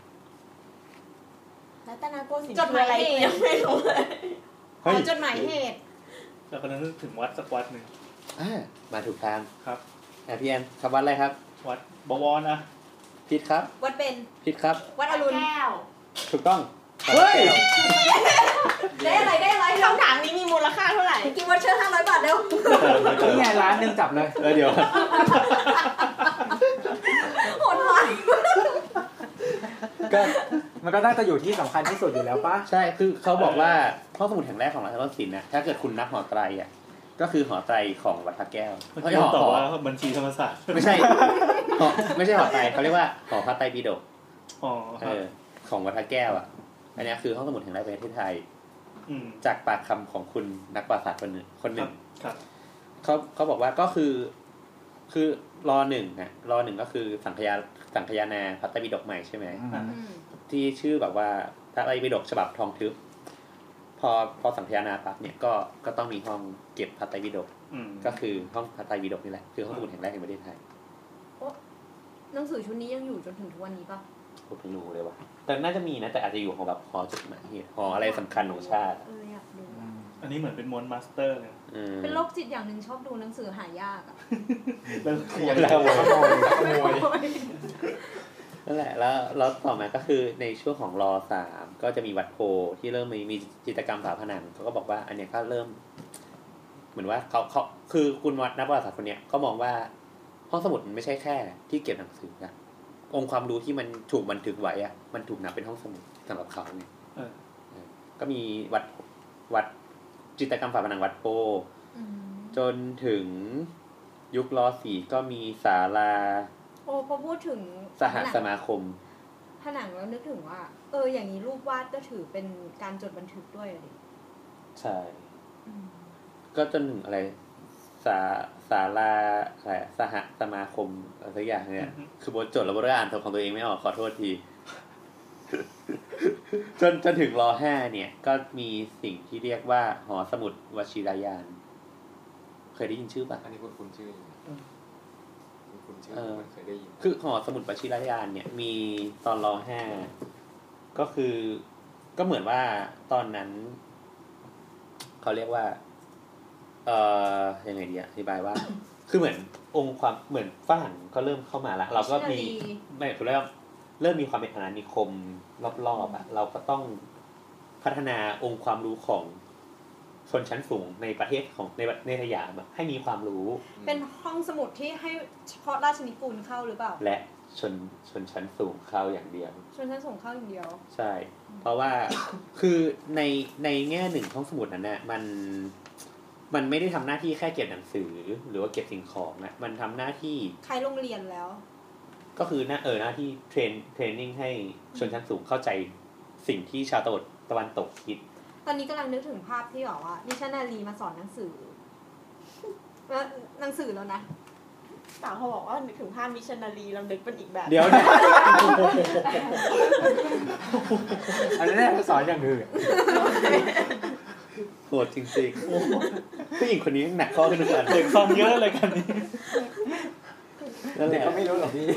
อ๋อโอเค ไม่รู้นะ ใสๆใช่ป่ะ อืม คือคืออย่างที่บอกว่าในแง่หนึ่งคือ คือก็อย่างที่บอกว่าเทรนนิ่งแล้วอีกแง่หนึ่งเนี่ยห้องสมุดตอนนั้นน่ะก็เริ่มเปิดเขาเรียกว่าพอมันพอเลิกท่าสแล้วอะก็เริ่มเปิดให้คนธรรมดา เข้าสู่ เข้าสู่ห้องสมุดปัชญายานได้บ้างแล้วอะไรเงี้ย อยาก โด เล่ ย นมุกนะ แต่ว่ากลัวมันไม่ขำหรอก อะไรนะจัดมาสักดอกสิครับ เลิกทาสไง ครับ อะไรอะไรอะไร เฮ้ยมาขนาดนี้แล้วอะ คือยังไงอะกูอยากรู้อะ เออเนี่ยเต้เปิดไปตั้งหลายมุกแล้วนะไม่เคย เลิกทาสก็เป็นโมเลกุล อ๋อ ข้าวแบบ กูว่ากูว่ามุกวิชนารีเนี่ยตลกอะ มันไม่ได้ตั้งใจให้ตลกซะหน่อย เออไม่ได้ตลกเลยเนี่ย ก็ก็เหมือนเขาเรียกอะไรอะพอ ก็พอพออย่างเงี้ยเขาก็เริ่มเขาเรียกก็ก็เริ่มเปิดให้คนธรรมดาเข้าละคนที่เป็นไพ่แต่ว่า แต่ว่าก็จะเริ่มมีข้อจำกัดละว่า อืมต้องใส่เสื้อ เออคุณต้องแต่งตัวยังไง อืม ที่จะเหมาะกับการท่องสมุด กับการเป็นมิชชันนาเรียน ไม่ใช่ นั่นแหละก็เกี่ยวกับ คุณจะต้องแต่งกายยังไง ให้มันสอดคล้องกับการเข้าห้องสมุดที่ดีอ่ะ อืมต้องใส่รองเท้า เออต้องใส่เออแต่งใส่กางเกงยังไง อืม ใส่เสื้อยังไงใส่รองเท้ายังไง มันไม่ใช่แบบตาสตาสาซึ่งเขาก็บอกว่า เนี่ยมันมันมันมีแนวโน้มเขาไม่ใช่แนวโน้มมันคือสิ่งที่ส่งต่อมาหรือเปล่าที่ทำให้การเข้าสมุดปัจจุบันของคนไทยอ่ะ ดูเป็นทางการ ดูเป็นทาง อ๋อ การ ห้ามใส่กางเกงขาสั้นเข้าห้องสมุด ใช่ รองเท้าแตะยังห้ามเลยบางที เออคือ เฮ้ย เขา ที่ที่ห้องสมุดที่ที่มันเหมือนหอสมุดกลางที่ที่ธรรมศาสตร์ลังสิตอะชื่อหอสมุดป่วย ครับ แบบว่าถ้าเวลาถ้าเราจะไม่ผิดถ้าเวลาเรียนอ่ะ ห้ามใส่แบบกางเกงขาสั้นหรือว่า หรือว่าแบบกางแบบเสื้อหรืออะไรไม่สุภาพเข้าแต่ว่าแบบหลังเวลาเลิกเรียนแล้วคือใส่ได้ โหนี่เป็นเว เอ้ ลาย แต่แต่ของมอของห้ามเลย เออเดี๋ยวเราจะอย่างประมาณนี้แต่เราแต่เราแต่เราจำไม่ได้นะเราไม่ค่อยเราไม่ค่อยได้เข้าที่นั่น ก็ นะแต่ว่าที่ อือฮึ ที่แบบอย่างที่ท่าประจันทร์อ่ะ แบบจะไม่ซีเรียสมากเลยอย่างห้องสมุดคณะเราที่ท่าประจันทร์อย่างเงี้ยเราก็คือใส่ขาสั้นเข้าตลอดเพราะว่าเราไม่เพราะเราใส่ขาสั้นมาเรียนทุกวันเราก็ใส่ขาสั้นเข้าห้องสมุด รู้อย่างอันเนี้ยถ้าจะดราม่าก็ได้นะ ว่าเราเหมือนแบบกีดกันน่ะ ว่าคนที่จะมีความรู้คนที่จะเข้าห้องสมุดคนที่จะอ่านหนังสือออกอ่ะจะต้องเป็นคนที่แต่งตัวดี แล้วก็แต่ถ้าสมมติว่ามันมันคือสิ่งที่ส่งต่อมาจากยุคสมัยก่อนมันก็มันก็เข้าใจได้ ไม่แต่จริงๆ มันเริ่มตั้งแต่แบบนักศึกษามันก็แต่งตัวอย่างนั้นแล้วอะแสดงว่าคนที่จะให้มีความรู้มาศึกษาอะก็ต้อง ก็แต่ง มาแต่ง ตั ตัว วอย่างเงี้ยคือมันเริ่มตั้งแต่ตรงนั้นเลยอะ แต่จริงๆก็พูดยากว่าเหยียด เพราะว่าแบบเข้าผับก็ไม่ได้ใส่รองเท้าแตะเหมือนกัน ก็ไม่ได้ไปหาความรู้ กลั อะไร วเหยียบ ปะ แก้ว เพราะอันนี้มีเซนมากเลย เออ ไม่ไม่แต่เข้าผับมันเหมือนเป็นแบบเหมือนช้อยส์นิดนึงแต่ว่าการศึกษามัน ไม่ ควร มีคนเหจะเป็น ยียบตีนด้วยต้องระ สิ่ วั ง ง สิ่งที่แบบเราต้องควรจะให้คนได้ เออเอ มาก อ ที่ แต่ สุด แต่เออ เลย จริงๆนะเราเรามองว่าผับมันคือช้อยแต่ว่าห้องสมุดมันคือพับบิกพับบิกพับฟิลิตี้กันนะ อืมมันควรจะอยากให้คนอะได้เข้ามาแบบถึงเข้าถึงการศึกษาได้มากที่สุด โอเคต่อมาคือ ห้องสมุดวิชยายานต่อนะ ครับ คือ คือแล้วคนอย่างคนเมื่อก่อนเขาเปิดให้ไพ่เข้าไปอ่ะเขาไม่ได้ให้ไพ่เข้าไปอ่านหนังสือนะ ขั้นอะไรครับ หนังสือเขายังไม่ให้ไพ่เข้าไปใช้ได้นะเพราะหนังสือนั้นคือ เอาแล้ว สิ่ง เราเข้าไปทำไม มันจะมีเขาเรียกว่า สีสาว เหมือนเมื่อก่อนอ่ะ เหมือนเป็นกึ่งมิวเซียมอ่ะ จะมีของเขาเรียกว่าเป็นส่วนโชว์ของแปลกๆอะ อืม ของแปลกๆที่คนธรรมดาไม่ไม่ไม่ได้เห็นก็คือ เมียงู เข้าไปชม อืม พวกแบบ สิ่งของสิ่งของที่ ราชนิกูลใช้ที่เจ้านายใช้กัน อืม แล้วไพ่ไม่เคยเห็นอะไรเงี้ย แล้วมันสมุดตรงไหนวะ เออเออเราอาจจะลืมบอกไปว่า รากศัพท์ของห้องสมุดอะมันคือศัพท์เดียวกับมิวเซียม มันคือสิ่งที่รวมวิทยาการความรู้อะมันไม่ได้ ไม่ใช่สมุดที่เป็นเล่ม ไม่ใช่ ไม่ใช่บุ๊ก ไม่ใช่ ห มั มาย น ถึง คือ ว่าใน สิ่ง ภา ที่ ษา ความ อื่น รู้ ปะ ใช้ภาษาอื่น อืม เอาหมายถึงว่าทั่วโลกก็เป็นกันอย่างนี้ใช่ไหม คือคือถ้าเกิดว่าคุณคุณอ้างอิงคำว่าห้องสมุดจากห้องสมุดอเล็กซานเดีย อ่าฮะ มันจะใช้คำว่ามีแค่ห้องสมุดอย่างเดียวไม่ได้อะเพราะว่าห้องสมุดมันคือแค่ส่วนเล็กๆของห้องสมุดอเล็กซานเดีย อืม อ๋อเรารู้แล้ว ถ้าสมมติว่าสมุดแปลว่ารวมมหาสมุดก็แปลว่ารวมจากหลายๆที่ ก็เลยเป็นแบบมหาสมุดเพราะว่ารวมน้ำจากหลายๆที่ไง นี่ก็ปล่อยให้พูด ดูมีความรู้ เกิดมีทฤษฎีใหม่เกิดขึ้นอีกแล้ว นั่นแหละก็คืออย่างอย่างห้องสมุดอเล็กซานเดียเนี่ย เอ้ยแต่พอพูดอย่างนี้รู้สึกรู้สึกขนาดของอะไออะหอสมุดอเล็กซานเดียมันใหญ่มากเล เอย อ นะ เออ ก็ก็ใหญ่ขนาดเขาบอกว่าสามารถจุคนได้ห้าพันคน นี่แหละเป็นมหาสมุทรจริงๆด้วย เห็นไหม แล้วก็ข้างใน ข อ่ะ โมยไปก็ไม่มีใครรู้ว่า ข้างในหอ คนแน่วแน่มาก กำลังกำลังอ่านแบบ etymology ของแบบคำว่า library อยู่แต่ว่าจริง ๆ ก็ไม่ได้ความหมายใหญ่ขนาดนั้นนะ คือเหมือนมันมาจากคำว่าแบบ liber ที่แปลว่าแบบ liberate หรอ ไม่ใช่ไม่ใช่ มันแปลมันแปลว่าแบบอะไรนะเขาเรียกว่าอะไรอ่ะเปลือกไม้อ่ะ อ่า แล้วก็มันมันแปลต่อมาแปลว่ากระดาษ อ๋อ แล้วก็เป็นแบบ แล้วก็กลายมาเป็น library ก็คือมันมันก็คือเหมือนที่ที่รวมอีกระดาษก็คือหนังสือเนี่ยนะ ก็ซึ่งก็แปลว่าห้องสมุดนะ ใช่ใช่ใช่คือมันก็ความหมายตรงๆ มันไม่ได้แบบความหมายกว้างมากเราก็ไม่แน่ใจว่า อ่า อันที่โบทหมายถึงอะมัน ไม่หมายถึงว่า หมายถึง เรา ว่า เราไม่แน่ใจว่าเราจะอะไร de- defining อืม เขาเลยคำอย่างนี้ยังไง แต่ว่าถ้าเกิดว่าเราบอกว่าเราไปลองเปรียบเทียบกับตัวของห้องสมุดอเล็กซานเดียอะมัน อืม มันจะไม่ใช่เซนส์ของความที่มารวมแค่หนังสือแล้วอะ อืมอืม อืม เพราะในห้องสมุดอเล็กซาน มัน เดีย คือที่รวมความรู้ใช่ไหม ใช่ มันคือเรื่องของ education แล้วก็เรื่องความรู้อะก็อย่างที่บอกว่า ค จุ อน คน เซ็ปต์มันทันสมัยมาตั้งแต่โบราณแล้วนะ จุคนได้ห้าพันคน อืม มีห้องเรียน อือหือ มีออดิทอเรียม เออ แล้วก็มีส่วนข้างใน ซึ่ง ให้ นี่ ค มัน น คือม มา หา พักผ่อน ลัยแล้วล่ะ ใช่ อืมอืม นั่นแหละหรือหรือว่ารากศัพท์ของคำว่าบุ๊กอะบุ๊กเนี่ย อืม มีรากศัพท์มาจากเขาเรียกว่าจากแองโกลแซกซอนแองโกลแซกซอนคืออะไรตัว ก็เป็นชนกลุ่มหนึ่ง ตั ที่ วเป็น Google ที่ อยู่ที่อยู่ที่ที่ที่เกาะเรียกว่าอะไรเกาะบริเตน ใช่ เออ อ๋ออ๋ออันที่เป็นหน้าใหญ่ๆปะ ก็คือเหมือนกับบริเตนก็คือที่ที่เราคือปกติเราเรียกเกาะอังกฤษอะแต่จริงๆมันไม่ใช่เกาะอังกฤษ มัน ใช่ปะ คือ Britain ครับ เออแล้วก็เหมือนกับว่าก็เป็นเป็นเหมือนบรรพบุรุษของคนตรงนั้นแหละ อืม อะไรอย่างเงี้ยเป็นชนชาติกลุ่มหนึ่ง ก็เขาบอกว่าเนี่ยพวกแองโกลแซกซอนอะนิยม นิยมเขียนนะลงบนแผ่นไม้ โอ้ เขาเรียกว่าเป็นเป็นแผ่นไม้ที่ทำมาจากต้นบีช อืม อืม ต้นบีชแล้วมันก็มันมันก็เรียกว่าบล็อก เขียนบล็อกมาตั้งแต่ส B มัยนั้น L B L O C K บล็อกเนี่ย อืม แล้วก็มันก็เพียนมาจะเป็นคำว่าบุ๊ก อืม บล็อกนี่มาจากบุ๊ก เราไม่รู้ ไม่ อันนี้ ไม่ เราไม่รู้เกี่ยวกันหรือเปล่านะแต่ว่าภาษาฝรั่งเศสอ่ะมันคือห้องสมุดมันคือบิบลิโอเทกก็คือแบบอีบิบลิโอก็คือหนังสือนี่แหละเหมือนกันแบบขาดเสียงมันแบบ ก็คือบุ๊ก ล้ายน บุ๊ก B O อืม แล้วเดี๋ยว B O เทคนี่คือคำว่าเทค ห้อง นิค สมุดรูมรูมบุ๊ก อ๋อ รูมแปลว่าบุ๊กรูม อ๋อนี่กูภาษาฝรั่งเศสด้วย นั่นแหละ มันจะชักจะออนิมอลขึ้นเป็นทีแล้วครับ เออนี่ดูโอมิบอลมากเลยนะนั่นแหละเราก็พอมาถึงแล้วเนี่ย เราเขาเรียกอะไรอะก็มันก็เริ่มจะมีห้องสมุดหลังจากห้องสมุดวชิรยานเนาะมันก็พัฒนาไปเรื่อย อ่า ๆ ก็จะเริ่มมีห้องสมุดจำเพาะขึ้นเรื่อยๆฮะคือเมื่อก่อนมันห้องสมุดมันก็คือห้องสมุดแห่งชาติ ห้องสมุดที่เกี่ยวเนื่องกับรัฐ อ่าฮะ แต่ในปัจจุบันก็จะเริ่มแบบมีห้องสมุดทางเลือกเยอะๆขึ้นละ อืม TCDC OKMD อะไรเงี้ย อืมเรื่องคำว่าพัฒนาเนี่ย พอเราให้ไพ่เข้าแล้วอะเราให้ลูกเต๋าเข้าด้วยไหม เรียบร้อย คืออะไรอะ เอฟเฟกต์ซีรีส์ด้วยค่ะ เดี๋ยวตลอดไปทีจะตามมา เฮ้ยเราเราไม่เข้าใจคือยังไงอะ ไพ่กับลูก จบเราไป ไพ่อะ ไปต่อ ไพ่ ไปต่อไปต่อ อ๋อ ใช่อะ มันเจ๋งที่ไม่เก็ตแล้วต้องให้ให้ขยี้ด้วย ไม่แต่ว่ามิชชั่นนารีน้ำก็งงๆอยู่นะ เออ โค น้ำ โค น้ำจำไม่ อ่ะ ได้ งั้นเดี๋ยวขอย้อนกลับไป ครับ นิดนึง ถ้า ดี ถ้า ดี เกิด ดี ว่า คือเข้าสาระอย่างรวดเร็ว ถ้าเกิดว่าไพ่เนี่ยไม่ได้เข้าไปถึงหนังสือแล้วทำไมการที่การที่เข้าไปดูของที่แบบว่าตัวเองไม่เคยเห็นเนี่ยมันจะมีประโยชน์ยังไงกับในแง่ของสังคมหรืออะไรอย่างเงี้ย คือคืออันนี้ในความเห็นเรานะเราว่ามันทำให้มันยิ่งตอกย้ำความแตกต่างอะเออของคลาสอะ อ๋องั้นก็แปลว่าไม่ได้ยกเขาให้เท่ากับเรา แต่ว่าข่มเขากดเขาลงไปอีกเนี่ย มันมันไม่เคยมีไอเดียของการว่าจะยกคนเท่ากันอยู่แล้ว ทำไมทุกคนน้องกันนกาทีฟอย่างนี้ ไม่จ คะ ริงๆ มันคือแบบมันคือ discriminate ตลอดเวลา ไม่จริงๆลองย้อนกลับไปอ่ะอย่าง EP ที่แล้วที่เราเคยอ่านกันอะเรื่องขี้อ่ะ อ่า ก็คือ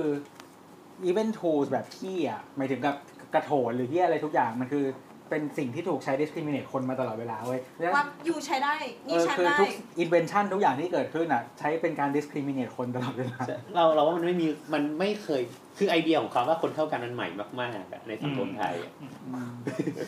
ไม่ไม่เราเรารู้สึกว่าถึงแม้ว่าแบบ คนที่พูดว่า คนที่พูดว่าคนเราเท่ากันน่ะ กับคนที่แบบคิดไม่เหมือนกันนะเนี่ยก็คือเป็นการแบบมีความ discriminate บางอย่าง อ๋อเราก็เหยียดเขาแล้วในขณะที่เราคิดว่าเราเท่ากันเนี่ย ใช่ เพราะว่าเราคิดว่าเราอ่ะ อืม รู้ว่าแบบ เนี่ย เราเรารู้ว่ามีสิ่งนี้ เรารู้ว่ามีแบบสิทธิมนุษยชนเรารู้ว่าแบบมีความ อืม เท่ากันของคนแต่ว่ามึงไม่รู้ไง อืม เออเอ้ยมึงกำลังพูดถึงเนเน่เหรอ เออ นั่นแหละ ก็นั่นแหละ แต่แต่ว่าคราวเนี่ยคือเราพยายามคนแล้วว่า เอ๊ะ ไอการเปลี่ยนความเปลี่ยนเป็นแบบเขาเรียกอะไรอ่ะ คือห้องสมุดเมื่อก่อนมันมีความเป็นเฉพาะมาก ๆอะกับคนคนกลุ่มหนึ่งพวกเนี้ยมาก ๆอ่ะ เราพยายามคนละ เราหาไม่เจอว่าการเปลี่ยนแปลงของห้องสมุดจากกลุ่มคนอะมาสู่ การเป็นห้องสมุดแบบพับบิกมันมาเมื่อไหร่ แต่แต่ถ้าเกิดให้คาดเดาอาจจะเป็นยุคหลังสองสี่เจ็ดห้ามากกว่า ว่ากำลังจะพูดเลยว่าต้องหลังยุคคณะ เพราะเพราะว่าที่จริงอ่ะมันมันมีมันมีอันอันหนึ่งก็คือ ความพยายามที่จะเปลี่ยนชื่อห้องสมุด หอสมุดอ่ะ อันเราไม่แน่ใจหอสมุดเออน่าจะหอสมุดวชิรยานนี่แหละ มันถูกเปลี่ยนชื่อมาสองครั้ง ก็คือเป็นหอสมุดวชิรยาน แห่งพระนคร รอบหนึ่ง อืม แล้วภายหลังสองสี่เจ็ดห้าก็ถูกเปลี่ยนเป็นหอสมุดวชิรยาน แห่งชาติ มันก็จะเริ่มแบบมีความเป็นคนธรรมดาเข้าไปจัดการกับมันได้ ไม่มีเปลี่ยนเป็นหอหนังสือ เออเรา เราไม่ใช่ นึกว่าจะเปลี่ยนแบบต่อท้ายว่าเพื่อประชาชนโดยประชาชน ที่ไม่มีนะนั่นแหละเรา มันมันเราว่าซึ่งผลผลทั้งหมดที่เราเล่ามาเนี่ย เราว่ามันก็ส่งผลถึง รูปแบบวิธีคิดหรือการเข้าสมุดปัจจุบันของคนไทย ประมาณหนึ่งเลยนะ คือก็อย่างที่บอกว่าเรื่องการแต่งกายหนึ่งละเรื่องความเข่งขรึมบางอย่าง ในห้องสมุดก็น่าน่าจะเป็นเขาเรียกอะไรอ่ะก็น่าจะเป็นบทพวงที่เกิดขึ้นหมายถึงว่ามันมันมีความศักดิ์สิทธิ์ของความอยู่ในห้องสมุดมาก่อน อืม มันมีเซนต์บางอย่างที่มัน ที่แบบว่า คนปกติทั่วไปเข้าไม่ได้นะ จริงๆมันก็เกิดทุกเรื่องมามันไม่ใช่แค่กับห้องสมุดอย่างเดียวนึกภาพว่าเปลี่ยนเป็นวงการอะไรเดียวดนตรีนาฏศิลป์อะไรอย่างนี้มันก็จะมีให้ภาพเหมือนกัน ก็เอาเหมือนเหมือนสมมติว่าไปเราไม่สามารถไปยุ่งกับนักแบบดนตรีเก่าๆได้ อ่า เรารู้สึกว่ามัน เออ มัน มันสูง ดู ทุกอย่างมันสูงไปหมดกูเดินไปวงการไหน ในประเทศไทยก็โดนกดไปหมด ก็เราว่าห้องสมุดอาจจะไอเดียด้วยกันหรือเปล่า อืม เนี่ย ไม่แต่เรากำลังคิดว่าเหมือนแบบ ตอนเด็กๆอ่ะเหมือนที่เราที่คนส่วนใหญ่น่าจะ experience กับห้องสมุดคือแบบไปโรงเรียนใช่ปะ อือฮึ แล้วคือเหมือนแบบบรรยากาศของห้องสมุดที่โรงเรียนอ่ะ มันคือความแบบ เราต้องแบบเกรงๆหน่อยต้องทำตัวแบบ บรรลักษ์ต้องโหด เอออะไรอย่าง ๆ เงี้ เอ้ย ย อย่าเสียงดัง ใช่แล้วก็เหมือนแบบเรารู้ เสี สึ ย ก งดังสุดเลย คือเราแบบเราเทิดทูนแบบหนังสือมากใครแบบห้ามมาทำอะไรอ่ะห้ามเดินข้ามห้ามเหยียบห้ามไปดูอะไรอย่างเงี้ยคือเหมือนแบบ เออเออ คือมันเรารู้สึกว่ามันไม่ใช่สถานที่สำหรับการเรียนรู้อ่ะ มันเป็นสถานที่สำหรับแบบ ศักดิ์สิทธิ์ เออบางอย่างอะไรแบบนั้นมากกว่า เข้าไปเพื่อไปสอยอะไรมาจากข้างบนมาหาเราเนี่ย เออใช่ มัน มัน มันเลย มันเลยถูกตั้งคำถามว่า เอ๊ะ แล้วความจริงห้องสมุดมันคือพื้นที่สาธารณะจริง ๆ หรือเปล่า อืม คำถามคือ คือมันมีกรณีตัวอย่างของห้องสมุด อย่างเขาบอกว่าห้องสมุดที่เซียเตอร์ คือเป็นห้องสมุดที่ เปิดยี่สิบสี่ชั่วโมง เราเราคุณคุณกับคือเหมือนว่าเขาก็บอกว่ายกตัวอย่างว่าเอ้ยงั้นคุณลองกลับมามองที่ห้องสมุดแบบประเทศไทยไหมอะไรเงี้ยแบบว่า มันมีความเป็นราชการเยอะมาก อ่ะ อืม มันมีเรื่องของความเป็นราชการ เปิดปิดตามเวลาราชการ อืมฮึ เออหรือว่าแบบการแต่งกายทุกอย่างแล้วก็ราชการอะมัน มันเลยต้องถูกตั้งคำถามว่า มันยังเป็นพื้นที่สาธารณะสำหรับทุกคนในเมืองอยู่ไหมถ้าเราบอกว่าห้องสมุดมันคือประชาประชาธิปไตยอย่างหนึ่ง มันคือสิ่งที่ไอเดียมาจากประชาธิปไตยหรือเปล่า นั่นเป็นเพราะว่ามันเป็นราชการด้วยหรือเปล่า ด้วยหรือเปล่าไงอันนี้คือคำถามอะ คือนึกภาพว่าเหมือน อืมเขาคงเปรียบเทียบเหมือนกับเราเวลาเราไปติดต่อสำนักงานเขตไป อำพงอำเภออะไรเงี้ย เวลาของมัน เปิดกี่โมงปิดกี่โมงก็เอาตามเวลานั้น จ้างคนมาเฝ้าก็กินเงินเดือน ราชการ อ่าใช่ ก็แต่เดี๋ยวนี้ ก็เลิกกะเท่ากัน เดี๋ยวนี้ความรู้สึกของห้องสมุดสำหรับน้ำอะนะ มันเป็น 24 ชั่วโมงแล้วอะ เขาพูดที่ไหน เอ้ยห้องสมุดที่ไม่ใช่ของ ไม่ใช่ของของรัฐแล้วนะ อ่ะแล้วอย่างห้องสมุดอะไรที่เขาพยายามทำอะไรของกรุงเทพที่แบบตรงราชดำเนินอะไรที่เขา เออเออ พยายามจะ ที่เปิด แบบ ใหม่ใช่ป่ะ เปิอัดนนั้นก็ 24 24 ชั่วโมง ปิดสามทุ่มไม่เหรอ ยังไม่เคยไปเลย มันมีเวลา เหมือน ปิด เหมือนเขาจะ หรอ ปรับปรับแบบเหมือนเขาแบบ eventually จะปรับเป็น 24 ชั่วโมงปะ เออ ก็ก็ก็นั่นแหละ มันก็สู่คำถามแหละว่า เฮ้ย แล้วห้องสมุดสำหรับปัจจุบันมันควรเป็นยังไง ที่มันตอบรับกับคนที่มันได้รับการศึกษามาแล้วอะหรือว่าการใช้ชีวิตที่เปลี่ยนไปอะไรอย่างเงี้ย แต่ว่าไม่เรากำลังมองอีกเรื่องหนึ่งหมายถึงนอกจากเรื่องระบบราชการอ่ะมันคือเรื่องแบบ เรื่องนี้ของคนด้วยหรือเปล่าหมายถึงว่า จริง ๆ แล้วคนไม่ได้มีความคนไทยอ่ะไม่ได้มีความต้องการที่จะใช้ห้องสมุดขนาดนั้นหรือเปล่า แต่แต่ทั้งหมดทั้งมวลมันมันก็สู่คำถามว่าเราตีความห้องสมุดว่าคืออะไรไงสมมติถ้าเราบอกว่าเราไปดีไฟว่า เออใช้เออใช้คำภาษาอะไรเราไปจำกัดความว่าห้องสมุด คือแค่ที่ไปหยิบหนังสือมาอ่าน เอออ ม มันก็คือแบบหนึ่งไงแต่ถ้าเราบอกว่าห้องสมุดมันคือที่ ที่แบบหนึ่งเนี่ยสมมติว่า หา มัน ความรู้ที่เพิ่ม เออ ความรู้ที่แลกเปลี่ยนความรู้ ใช่ สมมติ มันมันมันมีคนให้ความหมายห้องสมุด แบบใหม่ขึ้นมาว่า ห้องสมุดที่ดีอะห้องสมุดคือที่ที่ทุกคนสามารถเข้าถึงได้ อืม อืม ห้องสมุดที่ดีคือห้องสมุดที่สามารถสร้างปฏิสัมพันธ์กับ คนรอบครอบข้าง คนในชุมชนได้เอออ ม มันมันควรจะเป็นอย่างนี้หรือเปล่า ซึ่งถ้ามันเป็นอย่างนั้นปั๊บเนี่ย ห้องสมุดมันคงไม่ใช่ที่ที่เราไปหยิบหาความรู้อีกต่อไปอะ มันก็จะเป็นที่คุยแล้ว เออ หรือเปล่า ที่การพบปะ เพราะว่าเหมือนย้อนกลับไปยุคเก่าที่มันไม่ใช่การการที่แค่มาอ่านแล้วกลับไปคือเหมือนเราคุยแต่หนังที่เรา สือ เออที่เรา ออ พูดว่าห้องสมุดอเซนเดียมันเป็นอย่างนั้นนะ ใช่ แต่ตอนนี้คือกลายเป็นว่าเรามาเพื่อมาคุยกับนักปราชญ์แล้วคุยกับคนที่แบบโอเค ยืนอยู่ตรงมุมหนังสือนี่เขามีความรู้เรื่องนี้แน่เลย เราไปคุยกับเขาอะไรอย่างเงี้ย หรือเป เรา ล่า ว่ามันก็อาจจะเป็นเหมือนกับว่ามันต้องโตตามสภาพสังคม มันเป็น หรือเปล่า community เหมือนหมายถึงว่าทุกอย่างที่เราใช้อะมันไม่ไม่ใช่แค่ฟัซิลิตี้แบบห้องสมุดอะแต่ อืม แต่แต่ของอะไรก็ตามที่เราใช้สมมติว่าแบบเราไปห้างหรือว่าบ้านหรือว่าทุกอย่างอะมันต้องเปลี่ยนแปลงไปตามบริบททางสังคม ห้องสมุดก็ก็เหมือนกันที่แบบ ทุกวันนี้เราไม่ได้หาความรู้ด้วยวิธีเดิมแล้ว เพราะฉะนั้นการหาความรู้ หมายถึงว่าถ้าห้องสมุดมันให้ความรู้มันก็ต้องให้ด้วยวิธีใหม่ ๆ ที่เราใช้กันในปัจจุบันก็ต้องโตตามไปกับสังคม ใช่ ที่เปลี่ยน ใช่ ไป อืม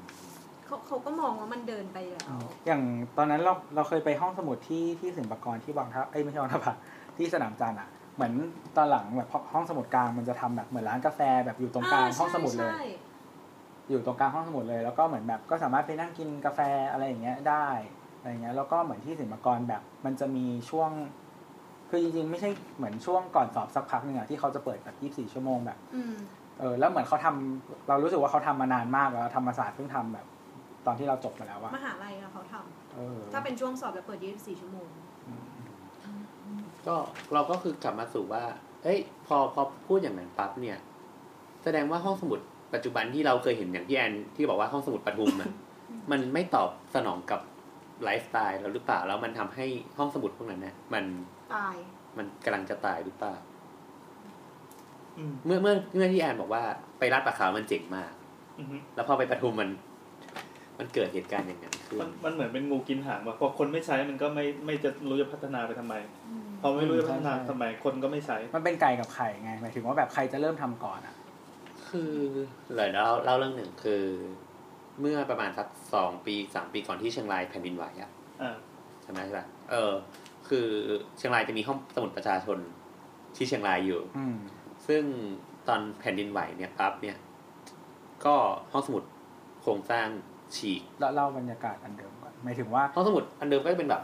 จะมีต้นฉำฉายใหญ่ๆ เอ อ อยู่ ห เป็น นะห้อง เป็น ส ตึ มุด กเล็ก ๆ แล้วก็แบบว่าอยู่ติดกับไอ้ต้นสำ มี ชา สอง เนี่ยชั้ข้างน ในก็คือ เข้าไปจะมีกลิ่นอับๆหน่อย เออทึมๆอับๆแบบที่พี่แอนพูดข้างหน้า แล้วก็เหมือนแบบสถานคือการวิธีการไปอ่ะมันเหมือนอยู่กับ กศน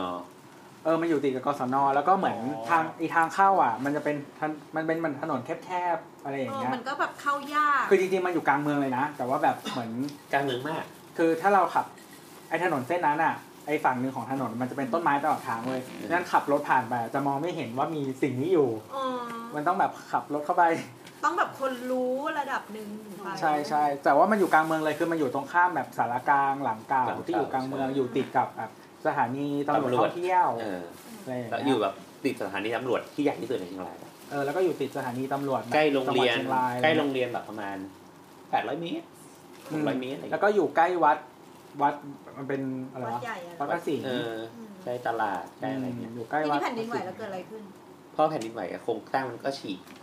พอฉีกปั๊บเนี่ย สิ่งที่เกิดขึ้นก็คือเออเรามีเรามีพี่เราแล้วก็มีสถาปนิกหลายๆคนในเชียงรายอะ อืม ก็เลยคุยกันว่างั้นเราไปออกแบบห้องสมุดให้เขาฟรีเลยไหม อืม เออ ไปทำก็บอกว่าค่าแบบไม่คิด ไม่คิดอะไรเลยทำแบบให้ฟรีเลย อืม แล้วก็เดี๋ยวเราจะแบบเป็นคนแบบหาเงินมาให้ คือเหมือนว่าก็ทำ เอา แค ไป มเปดระม ญเลย ทุน แล้วก็ลงทุน ด้วย ขึ้นมาเลยครับก็เลยไปหาคนรับผิดชอบเว้ยว่าห้องสมุดเนี้ยใครดูแลก็หาคนรับผิดชอบไม่ได้เว้ยว่าใครเป็นคนดูแล อ้าวแล้วตลอด จ เว ริง ลาที่ผ่านมาเขาใช้เงินจากที่ไหนเจายค่าน้ำค่าไฟวะ ๆไม่รู้ว่าคือเราให้พ่อเราไปถามที่เทศบาลเหมือนเทศบาลก็บอกว่าเขาไม่เป็นคนดูแล อ้าวแล้วมันขึ้น เอ เงิน อ ใคร แล้วเงินมาจากไหน แล้วเขาบอกให้ไปถามกศน อืม แล้วเราเหมือนสุดท้ายอะเหมือน น่าจะเป็นกศนมั้งถ้าจะไม่ผิดนะเราจะไม่ได้เราคุยกับพ่อ พ่วงไฟมาใช่ไหมพ่วง ไม่เหมือนก็คุยกับกศนเว้ยแล้วเหมือน กศนจ่าย เหมือนเหมือนไปเจอกับคนแบบตำแหน่งใหญ่ๆอะแล้วก็บอกว่าเออทำอย่างนี้ให้ สิ่งที่เขาตอบกลับมาคือ ไม่เป็นไรปีหน้างบมาแล้ว โอ้โห คือเราก็บอกว่า โอ้ไม่รับน้ำใจใช่ไหม คือเหมือนถ้าเราทำอะมันก็อาจจะมันก็ต้องกำลังตั้งหากกับงบก้อนนั้นหรือเปล่าอะไรเงี้ย อ๋อ คือเราก็ไม่รู้ไงแต่ว่าเออโอเค ไม่เป็นไรก็ เจ็บปว เจ็ ด บอะเออมันเจ็บนะ คือเรารู้สึกว่าเราคือด้วยความที่เราเป็นสถาปนิกอะแล้วหลาย ๆ คนในจังหวัด คือเหมือน เชียงรายตอนนี้พยายามจะทำเป็นจังหวัดที่แบบ เป็นผู้นำด้านศิลปะ โดยที่มีหัวหอกเป็นแบบศิลปินหลายๆคนที่เรารู้จักอาจารย์ก่อนนั้นก็อาจารย์ถวายอาจารย์เฉลิมชั ใช่ ย มันเหมือนมีแอสเซทอยู่ที่แบบมีศิลปินแห่งชาติศิลปิน เออ ดังๆที่คนรู้จักอยู่แล้วที่เป็น ใช่ คนเชีย อังงราย กฤษ เยอะ อังกฤษเออคนอังกฤษอะไรเงี้ยเขาก็เริ่มจะทำเชียงรายให้เป็นศิลปะ เราก็รู้สึกว่าเฮ้ยทำไมห้องสมุดเชียงรายมันเน่าอะเราไปเจอหนังสือแบบ เปิดมาแม่งหนังสือแบบสมมติมีร้อยหน้าแม่งเหลือแบบสามสิบหน้าสี่สิบหน้าก็ยังมีห้องสมุดเลยอะไร อื เงี้ย ม เขาก็บอกว่าเออเดี๋ยวเราไม่ใหม่เอาคุณเอางบก้อนนั้นนะไปซื้อหนังสือเขาบอกว่าไม่เป็นไรปีหน้างบมาแล้วก็โฮ้ ก็น่าเศร้านะเราก็เออไม่เป็นไรอะไรเงี้ยเราก็เลยคิดว่าแบบ พอพอห้องสมุดอย่างเงี้ยมันพ่วงกับความเป็นรัฐอะมัน อืม มันก็เลยพูดยาก ระบบราชการมันอะไรก็ตามที่พอเชิงลุกมาปั๊มจะโดนตบตบตบให้ให้ให้เกลียนเหมือนเดิ มัน ม จะโดนมันจะโดนดูแลและโดนสร้างโดยคนที่ไม่เห็นความสำคัญนั่นนะ แต่แต่เราก็ไม่ได้บอกว่าราชการทุกแห่งไม่ดีไงอย่างอย่างอย่างเราบอกราชประเขาวก็ดูเดียมมากอย่างเงี้ยแต่ว่า คือเราอย่างอย่างที่คุยกันตอนต้นๆว่าเราเข้าห้องสมุดทางอุทัยเมื่อไหร่อะเราแบบนานมาก อืม เออใช่ไหมคือก็อย่างที่บอกก็อย่างที่บอกว่าห้องสมุดเชียงรายมันคือห้องสมุดเข้าไปคุณจะแบบเจอโถงกลางๆ ที่แบบเปิดช่องโล่งตรงกลาง อ่าฮะ เป็นตัวโออะแล้วก็ก็มีหนังสือวางเรียงๆแล้วก็มีเก้าอี้มาวาง คือส่งคอนเทนต์มันดีมากครับบริบทมันดีมาก เฮ้ยบริบทดี ตำแหน่งแม่งโคตรดีเลยอ่ะ เราชอบ อากาศดี เราชอบ เข้าไปห้องสมุด ความฉ่ำฉา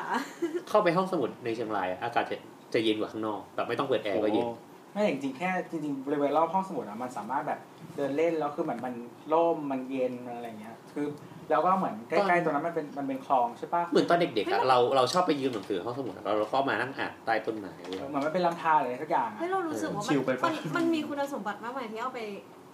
ถ้าพัฒนาต่อได้ให้มันให้มันดีกว่าเนี้ย คือคืออย่างยกตัวอย่างห้องสมุดเชียงรายปั๊บเนี่ยมันก็ตั้งคำถามว่าห้องสมุดอย่างเงี้ยมันไม่ตอบรับกับไอเดียแบบเนี้ย Wi-Fi ก็ไม่มี อืม พื้นที่ทำงานเข้าไปก็โดนพันธรักษ์บอกว่า เนี่ยถ้าอย่างเงี้ยเด็กที่ไหนมันอยากอยากไปวะอะไรเงี้ยก็ต้องคำถามสมมติจะไปทำอย่างห้องสมุดถ้ามีอยากให้มีคนไปอ่ะ มันก็ต้องทำงานได้แบบว่าสมมติว่าเด็ก อืม มันเสาร์อาทิตย์มันเข้าโรงเรียนไม่ได้มันก็ไปห้องสมุด อืม ไปนั่งทำงานกันอะไรเงี้ยให้คนไปใช้ สถานที่มันควรจะ evolve ตามการใช้ของคนจริงๆอ่ะมันถึงจะมันถึงจะมีความแบบเกี่ยวเนื่องกับชีวิตคนอยู่ ถ้ามันไม่เปลี่ยนตามอะมันก็จะเป็นสิ่งที่ไม่เกี่ยวกับชีวิตเราแล้วอ่ะ อืมคือครั้งสุดท้ายก่อนก่อนที่ห้องสมุดเนี่ยจะมีปัญหาก็คือก่อนที่จะแผ่นดินไหวอะเราขับมอไซค์ผ่านเพื่อไปซื้อข้าวซอยหนะห้องสมุดไม่งอร่อยมาก แต่แต่ ร้านไหนวะ เออ ยังอ นั่น ยู่ แหละ ใช่ไหมยังอยู่ใช่ไหมข้าวซอย เออน่าจะอยู่ละเออน่าจะอยู่ ก็คือพอไปผ่านอะมันคนมันใช้น้อยมากเลยนะวันหนึ่งนี้ ตอนที่เราไปเราว่าคนใช้ห้องสมุดไม่ถึงยี่สิบคนยี่ห้าคน มันมันน้อยเกินไปอะเออทั้งๆที่มันเป็นเสาร์อาทิตย์อะ อืมเสียดาย ใช่ ของผมก็น้อยเหมือนกันไอ้ที่ทำเป็นรถไฟข้างหน้าสถานีรถไฟนั้นก็น้อย ขนาดว่าแบบเป็นตีมรถไฟนะ เชียงรายก็มี เดินเข้าไป ตีมรถไฟอ่ะ เออมีก็คือ ขยายห้องสมุดนี้ไม่เคยมีใครเข้าอะนะนั่นแหละเราคือพออย่างเงี้ยปั๊บเนี่ยมันก็มาเกิดห้องสมุดรูปแบบใหม่ ๆ ที่เรารู้จัก อ่าอ่า เช่น อย่างทุกวันนี้เรารู้จักอะไร TCDC อืม ห้องสมุดอะไรหอสมุดกรุงเทพอ่ะเอออ ม มันพอมาอย่างนี้ปั๊บเนี่ย มันก็จะมีคำถามว่า เอ๊ะ ในเมื่อตอนเนี้ยโลกมันพัฒนาไปถึงแบบ e ดิจิตอลแล้วอะ e library แล้วอะห้องสมุดมันต้องเยอะเหมือนเดิมปะหนังสือมันต้องเยอะเหมือนเดิมปะ มันอย่างมันก็ย้อนกลับมาตรงที่ว่าห้องสมุดมันต้องไม่ใช่แค่ห้องสมุดนะ อื อื ม มคือเหมือนมันก็ต้องให้คำนิยามของคำว่าห้องสมุดหรือว่าแบบ วัตถุประสงค์ของห้องสมุดใหม่ แล้วก็เหมือนถ้าเรากำหนดเป้าหมายได้ว่าวัตถุประสงค์ของสถานที่แห่งเนี้ยมันคืออะไรอ่ะ เราก็น่าจะรู้อ่ะ ว่าแบบสถานที่นี้มันควรจะเปลี่ยนไปยังไง มันควรจะปรับยังไงให้ให้เข้ากับคน คือเราเราไม่สามารถพูดตอนเนี้ยคือเราไม่สามารถพูดหอสมุดกรุงเทพแห่งใหม่ได้เพราะเรายังไม่ได้ไป อืม อันนี้ใครไปมาบ้างเหรอไปยัง ยัง คุณเฟอร์ครับคุณเฟอร์ เออคุณเฟอร์ครับ คุณเฟอร์ฟังคุณเฟอร์ทวิตมานะครับ ว่าเป็นยังไงบ้าง รีวิวมาเลย แต่แต่คืออย่างอย่างเราอย่างเราเราไป TCDC มาละ อืม เฮ้ยเราว่ามัน อย่างใหม่นะ ใช่ อ่า มันตอบวิธีคิดแบบเนี้ยเนี่ยที่เราบอกอะมันมีพื้นที่ทำงาน มีร้านกาแฟ มี ต้องสมัครเมมเบอร์ป่ะ ใช่แต่มันคือของเอกชนไง อืมใช่ใช่ ใช่ แต่ว่ามันคือห้องสมุดรูปแบบใหม่ที่ เอามันไม่ใช่ขององค์การมหาชนเหรอ มันต้ เป็ อนงเสี อย งค์การมหาชน แต่มันเสียนี่อันที่ TCDC เก่าก็ปีละสองพันมั้งจะจำ ไม่ไม่แต่ว่ามันไม่จริงๆมันไม่ใช่ของเอกชนไงมันไม่ใช่มันไม่ มั ใช่ นคื private อมันคือรัฐวิสาหกิจ ไม่ใช่ มันคือองค์การมหาชนเว้ย องค์การมหาชน ขอคำขยายคำว่าองค์การมหาชนหน่อย ไม่คือมันเป็นมันเป็นเหมือนหน่วยงานของรัฐ แต่ว่า มันได้งบจากรัฐอยู่ เออมันได้งบจากรัฐแล้วมันก็ คือรับซัพพอร์ตใช่ป่ะ เออมันคือมันคือไม่ได้ไม่ได้หาไม่ได้แสวงหากำไร แล้วก็เขาเรียกว่าอะไรอะบริหารงานเป็นอิสระ คือรัฐไม่ได้มาควบคุมอย่างเงี้ย อืม แต่เหมือนเขาก็คงต้องเอาเงินมาช่วยค่าค่าเช่าอะไรเนาะ ใช่เพราะคือจริงๆมันไม่ไม่น่าจะได้กำไรอยู่แล้วอะ อืม เออ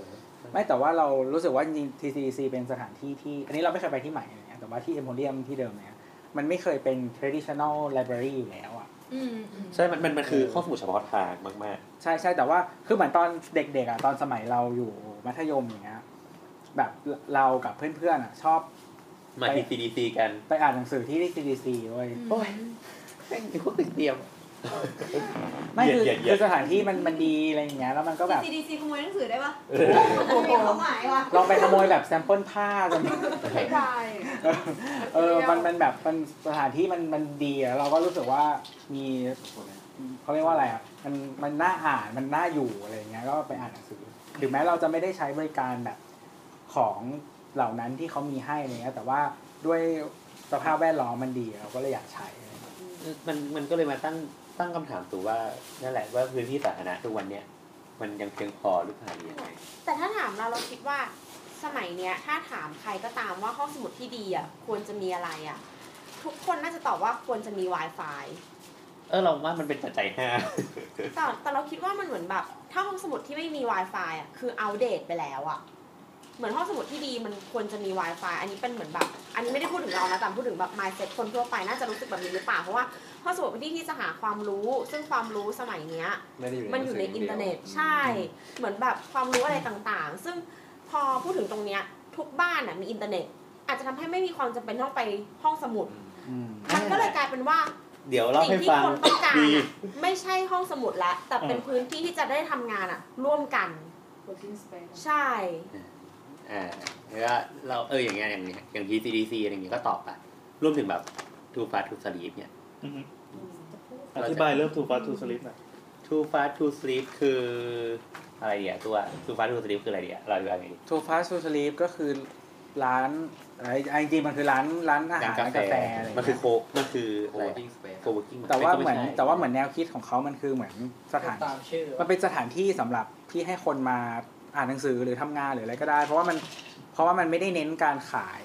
ไออาหารเป็นหลักอะไรเงี้ยไม่ไม่ได้เน้นการให้คนมาเทิร์นโอเวอร์เยอะๆ แล้วแบบ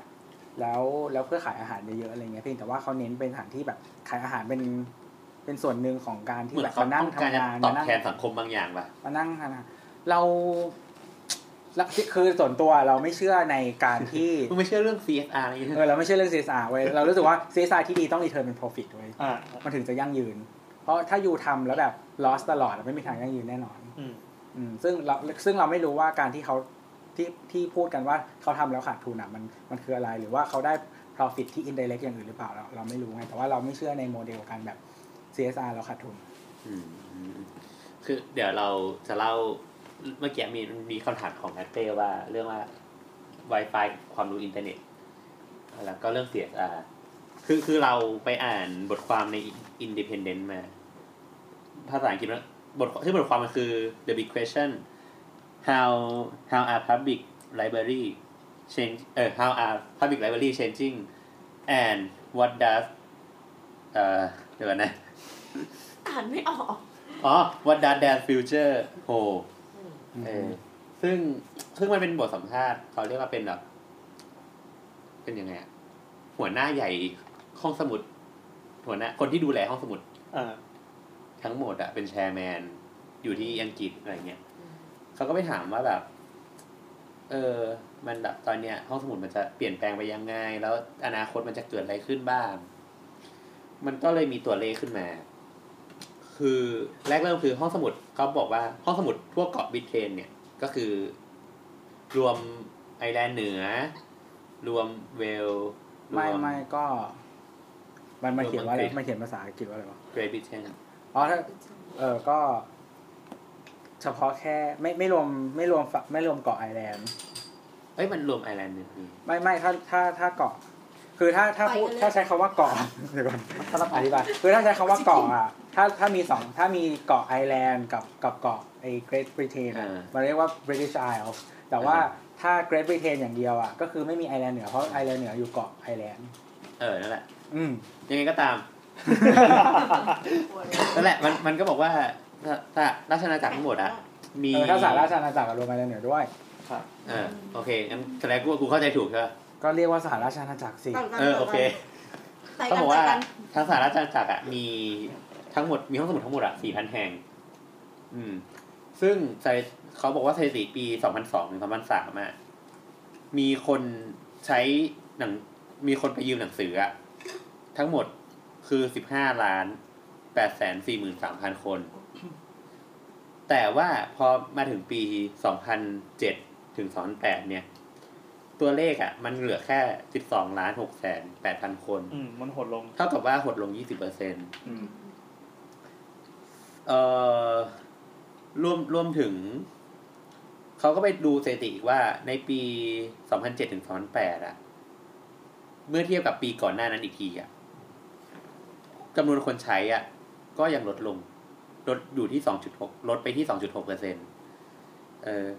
รวมถึงหนังสือในห้องสมุดอ่ะ ก็ลดไปอีก 11เปอร์เซ็นต์ อ้าวทำไมล่ะ มี น้ำ คนขโมย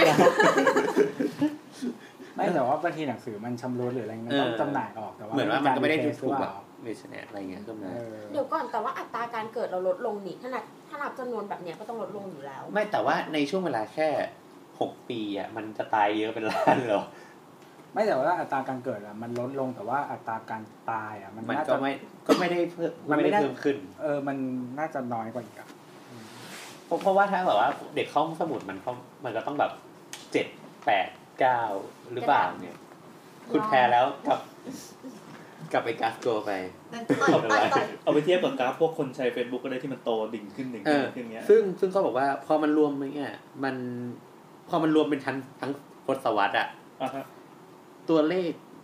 คนมาใช้อะมันลดลงถึงสามสิบสี่เปอร์เซ็นต์ อืม เออ ซึ่งซึ่งแล้วรวมถึงว่าห้องสมุดอะจากสี่พันแห่งอะถูกปิดไปสี่สิบแห่ง เพราะไม่มีคนใช้งาน อืม เขาก็ถามว่า เฮ้ย แล้วมันเกิดอะไรขึ้นนะ เรารู้เพราะมันจะสกปรกมันไม่มีคนใช้ อ่ะตัดต่อเลยครับ เราแต่แต่ว่าคราวเนี่ยเขาก็บอกว่า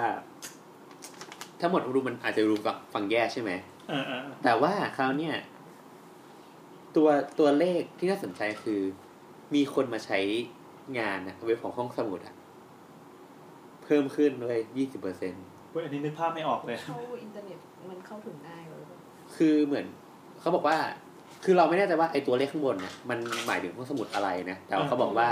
ในส่วนของห้องสมุดท้องถิ่นนะมีคนตัวเลขผู้มาใช้อะเพิ่มขึ้นยี่สิบเปอร์เซ็น คือเรานึกไม่ออกเพราะเราเปรียบเทียบกับเว็บห้องสมุดไทยๆอ่ะ เออเออ แล้วแบบเฮ้ยเราจะเข้าไปทำ เพ ไม ราะ วะว้ย เพราะว่าเขาบอกว่ามันมีผู้ที่มาใช้งาน Wi-Fi อ๋อ รวมถึง ที่ต่างประเทศอ่ะเขาบอกว่าพอเหมือนเขาพยายามอัปเดตก็คือเหมือน เหมือนเขามองว่ามันจะมีระบบหนึ่งก็คือ คุณสามารถเข้าเว็บอินเทอร์เน็ตอะสมมติคุณอยากอ่านหนังสือเล่มเนี้ย อ่ะฮะ เว็บห้องสมุดคุณก็สั่งก่อนบ่ายสองวันรุ่งขึ้นหนังสือเล่มเนี้ยจะมาอยู่ห้องสมุดใกล้บ้านคุณแล้วคุณไปหยิบ ผมจองได้ รวดเร็ว ใช่ไหมใช่ไหมนัดนัดได้อยู่นู่นใช่ไหมมันทำได้นี่จากมหาลัยนี่ถึง กับ มหาลัย อีกอย่างหนึ่งมันไม่ใช่แค่อินเทอร์เน็ต มันคืออินทราเน็ตหมายถึงว่าถ้าเราไปที่เนี่ย เราจะ access เข้าหนังสือเล่มเนี้ยได้ฟูลแต่ว่าถ้าเรากลับไปที่บ้านอะ search ได้แค่สิบหน้าแรก อืม อะไรอย่างเงี้ย อืม อืมอันนี้คือระบบอินทราเน็ตของเขา เออนั่นแหละเขาคือเขาเขาก็มองว่าเฮ้ยงั้นลงต่อตัวนั่นแหละ อ๋อ ก็ ก็คือ พออย่างเงี้ยเขาก็มองว่า เฮ้ย งั้นตัวเลขมันก็น่าสนใจสิ ว่าแบบเกิดอะไรขึ้น เขาก็มองว่า เฮ้ย งั้นเดี๋ยว อย่างนี้ดีกว่า ในอนาคตอะเขาก็ถามว่า ในอนาคตแล้วคุณจะทำยังไงใช่ป่ะ อย่างที่บอกว่า คุณจะจัดการกับห้องสมุดยังไงในอนาคต เออ เขาบอกว่า งั้นเดี๋ยวเขาว่าจะ ถ้าคนไม่มาห้องสมุดใช่ไหม เดี๋ยวเขาเอาสสมุดอะไปส่งถึงที่บ้าน เอาหนังสือไปส่งถึงที่บ้าน เขาก็บอกว่า มันเน็ตฟลิกสมัยก่อนเงี้ยเหรอ ใช่ใช่เขาก็บอกว่าคุณน่ะสามารถเข้าออนไลน์อะแล้วคุณก็สั่งสั่งแบบจะเอาหนังสือเล่มเนี้ยมาอ่านแล้วคุณเป็นสมาชิกห้องสมุดอะแล้วเดี๋ยวเขาอะจะส่งหนังสืออะจากไปรษณีย์ไปให้ แต่มันจะง่ายกว่าไหมถ้าส่งดิจิตอลก๊อปปี้มา อืม คือคือเหมือน ไม่แบบคือแบบแบบคือ Kindle อ่ะมันมีฟังก์ชัน ใช่ แบบว่ายืมหนังสือที่เป็นดิจิตอลก๊อปปี้อ่ะ อันอันนี้เรา มันมันบอกว่า อันเนี้ยที่รู้อะก็คือมันอะจะส่งในหนังสือหน้าไปให้ แต่เราคืออย่างเงี้ย สมมติถ้าเป็นดิจิทัลก๊อปปี้อะมันก็คือเหมือนว่าคุณก็ได้กรรมสิทธิ์หนังสือเล่มนั้นไปเลย ไม่มันมีวันหมดอายุ ไม่ เออ แต่เราเราเคยเราเคยซื้อเราเคยมันยืมมาเหมือนกันเว้ยอ่านไม่จบเหมือนกัน เออสมัยนี้เปิดได้เจ็ดวัน เปิดได้สิบสี่วัน แล้วก็ทำลายตัวเองเหมือนเจมส์บอลอ่ะ เราเคยเราเคยเช่าหนังสือสามสิบวันโดนไปพันสี่อ่านไม่จบ แล้วก็ปริ้นไม่ได้ปริ้นกล่องมันเป็นลายน้ำ ใช่ใช่ เออ ก็เหมือน อันนี้ แต่ว่าอย่างเช่าหนังในในไอ้นี่ ได้ ก็เหมือนกันเออ ได้ ได้ แล้ แล้ว ว เหรอ ถ้าที่ขโมยก็ท เออแบบแบบเช่าหนังในแบบสมมติแบบแบบ Apple TV หรืออะไรเงี้ยมันก็คือมันจะมีสมมติแบบดูได้เจ็ดวันมันก็จะไฟล์มันก็จะหายไป แล้วก็เหมือนเราก็ไปไปห้องสมุดใหม่ อืมก็เหมือนก็เหมือนไปห้องสมุดแต่อันนี้ไม่ต้องไง อาจ ก็ จะ มา เป็น อยู่ แนวโน้มที่บ้าน ที่ดีนั่นแหละเขาก็บอกว่าเขาก็ทำอย่างนี้แล้วก็เขาก็มองว่าในอนาคตอะเดี๋ยวเขาอะเขาก็เขาเรียกอะไรอะเขามีแผนที่จะเอาห้องสมุดอะไปเสียบตามร้านกาแฟต่าง อืม ๆ ตามช้อปปิ้งมอลล์อะไรอย่างเงี้ยให้คนเข้าไปเข้าถึงรวมถึงแบบตามแบบสถานีรถไฟก็จะมีห้องสมุดขนาดเล็กเหมือนว่าอาจจะ เข้า เข้า สมุดรถไฟคุยคิด หมายถึงว่าอาจจะ อาจจะเข้าเขาเรียกอะไรเข้าอินเทอร์เน็ตอะแล้วก็กดแล้วก็เหมือนอันนะก็จะไปไปอยู่ที่ห้องสมุดตรงนั้นแหละ รอเป็นเหมือน เหมือนกับอะไรอะมันพวกจะมี DHL ใช่ไหม ำค ลิกแอนคอลเลก เออคือแอนคอลเลกคือมันจะไปไปอยู่ตรงนั้น แล้วก็ไปหยิบไปยืม แล้วก็เอาไปคืนที่เดิม มันก็จะถูกส่งกลับไปที่สำนักงานใหญ่อีกครั้งอะไรเงี้ย กำลังคิดว่าระบบนี้อาจจะล้มเหลวในไทย ไม่คืนใช่ไหม เออ เพราะ ไป คนอย่างน้ ไม่ใช่ไปสนีย์ไทยมันโหดร้ายมากเลย ไม่ใช่ เออจริง รวมรวมถึงเขาก็บอกว่า เออยังไงดีอ่ะเขาก็เขาก็มองว่าแบบเดี๋ยวดิเอาไปอ้าวน้ำใช่ไหมละน้ำจะพูดตอนต่อ วิ ไป กิ พีเดียของเราไปแล้ว เออเดี๋ยวตัวไปนะครับ ก็เดี๋ยวเขาเขาก็มองขอบคุณ ตัวเห็นคนอื่นดีกว่าพวกเราเหรอ เออเขาคือคือเขาก็มองว่าอย่างเขาก็มองเหมือนกันว่าว่าห้องสมุดแบบเก่ามันเข้มเข้มขรึมเกินไป เขาก็พยายามจะลดทอน อย่างห้องสมุดในบางที่ในอังกฤษก็เอาสตาร์บัคไปลง เอาทอมทอมไปล ปรับ ง ภาพลักษณ์ใช่ไหม ก็คือทำให้คนเข้าไปใช้งานมากขึ้น มันก็เหมือนเพิ่มฟังก์ชันในห้องสมุดเข้าไปอ่ะ เราว่ามันทำให้มันดูอ่อนลงอะแล้วก็เขาก็พูดถึงเรื่องแบบว่าการใช้เสียงในห้องสมุด คนถามเหมือนว่านักข่าวก็ถามว่า เฮ้ยแล้วแบบ ต่อจากเนี้ยก็ใช้เสียงในห้องสมุดได้แล้วสิก็บอกว่าเออก็ใช่ ก็บอกว่า ก็ใช่ มันบอกว่าห้องสมุดมันคือที่ของ พับบิก ครอบครัว และทำให้คนรอบข้างมันมีปฏิสัมพันธ์กัน นี่คือห้องสมุดที่เขาจะไปถึง นึก รวม ถึงแบบห้องสมุดสมัยก่อนก็ห้ามเอาอาหารเข้าไปด้วย เออห้งสมุด อันนี้ก็พัฒนาโดยการเอาเออเอากาแฟไปได้อะไรเงี้ย ไม่ได้ ไม่ไม่แน่ใจ ก็ แต่ว่า ที่มันมีร้านอาหารเข้าไปด้ ส่ ว วย น ไม่มันจะเป็นโซน ให้ฟรีแต่ว่าได้ดริงก์ อืม อ้าวเกมมาแล้วนะ ก็ก็อย่างนั้นแหละ แล้วก็คนคนสัมภาษณ์นั่นก็ควรตีนก็ถามว่า นี่ก็แสดงว่าห้องสมุดในแบบในในเกรบิเทนก็ห่วยกว่าที่อื่นดีกว่า เฮ้ยลูกต่อยเลยดิ เขาก็บอกว่า เออก็ก็ในแง่หนึ่งก็ใช้ก็ยังแบบที่อื่นมันก็จะดีกว่า ภาษาอังกฤษปลาใช่ปะ อะไรเงี้ยเขาก็บอกคนคนนี้ก็บอกว่ายกตัวอย่างเช่นแบบ เออเหมือนในเขาบอกว่าเหมือนอย่างที่อเมริกาเนี่ยห้องสมุดที่นิวยอร์กเนี่ย อืม ก็เขาบอกว่าเป็นห้องสมุดที่คนสามารถ access ได้เป็นล้านคนเลย อืม มีหนังสือเป็นล้านเล่มให้ให้บริการคนอะไรเงี้ย แล้วก็เหมือนตอนเนี้ยก็ห้องสมุดนิวยอร์กก็จับมือกับ Google เว้ยในการทำเป็นดิจิทัล อีบุ๊กเหรอ เออเพื่อแบบให้คนสามารถเลือกเข้าไปถึงได้เข้าใช้งานได้ อืม เออรวมรวมถึงเขาบอกว่าอนาคตอะเขาก็มีแผนว่า จะทำเหมือนห้องสมุดที่บิติโคลัมเบีย อืม เออแบบที่แบบมีบัตรใบเดียวอะเป็น BC วันอะแล้วก็เข้าห้องสมุดได้ทุกที่ยืมหนังสือได้ทุกที่ในในในภูมิภาคตรงนั้นเลย อืม เออมันมันก็สะดวกกับการที่ให้คนแบบ เข้าถึงหนังสือได้อะไรเงี้ย อืม มันพอพอพูดอย่างเงี้ยทั้งหมดคอนเซปต์ทุกอย่างมันดูเปลี่ยนไปหมดเลยอะ ใช่ อืม คือเหมือนกับว่าไอ้ผู้ใช้งานในการเข้าถึงของสมุดเนี่ยอาจจะลดลง ใช่ แต่ แต่ ว่า ว่าหนังสือมันก็ไปจอด ไอ้คนจำนวนนั้นอ่ะมันเปลี่ยนวิธีการเข้าถึงข้อมูลมากกว่า อืม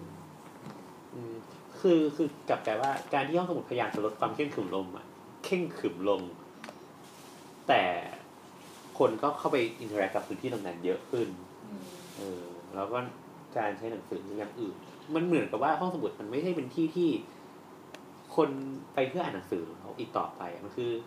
ที่ที่ มิทติ้ง เออ ไปใช้พื้นที่ร่วมกัน แล้วก็หนังสืออะคุณจะไปอ่าน ก็ไปอ่านเองก็ได้ เออ คุณก็ยืมไปอ่านที่บ้านก็ได้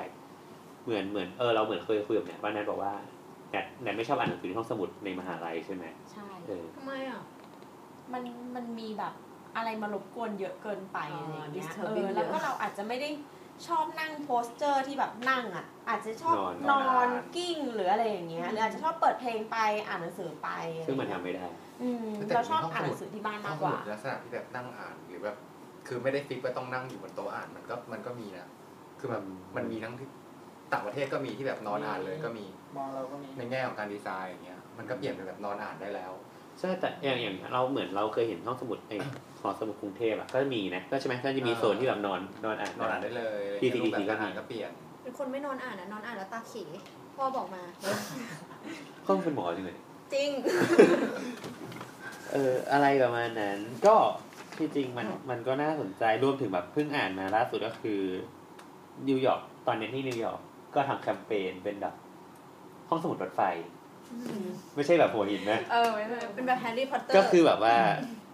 คุณคุณแบบลงไปที่ซับเวย์เนี่ยแล้วคุณก็จะมีตู้หนึ่งอะที่เป็นตู้ห้องสมุดเลย เข้าไปคุณก็โหลดโหลดอีอีบุ๊กจากในห้อง อ๋อ ในในรถไฟที่เขากระจายไปเด็กตรงนั้น อ่า ไอไฟ ก็โหลดมาคุณอ่านเสร็จคุณก็ ออกไปอาจจะคือมันไม่ได้บอกว่ามันใช้ได้ถึงขนาดไหน แต่เข้าใจว่า อาจจะเหมือนที่บอกว่ายืมจนถึงเวลาจำกัด แล้วก็ หายไป เออแล้วมันก็จะหายไปก็เออ อืม ประมาณนั้นครับก็นั่นแหละ ทั้งหมด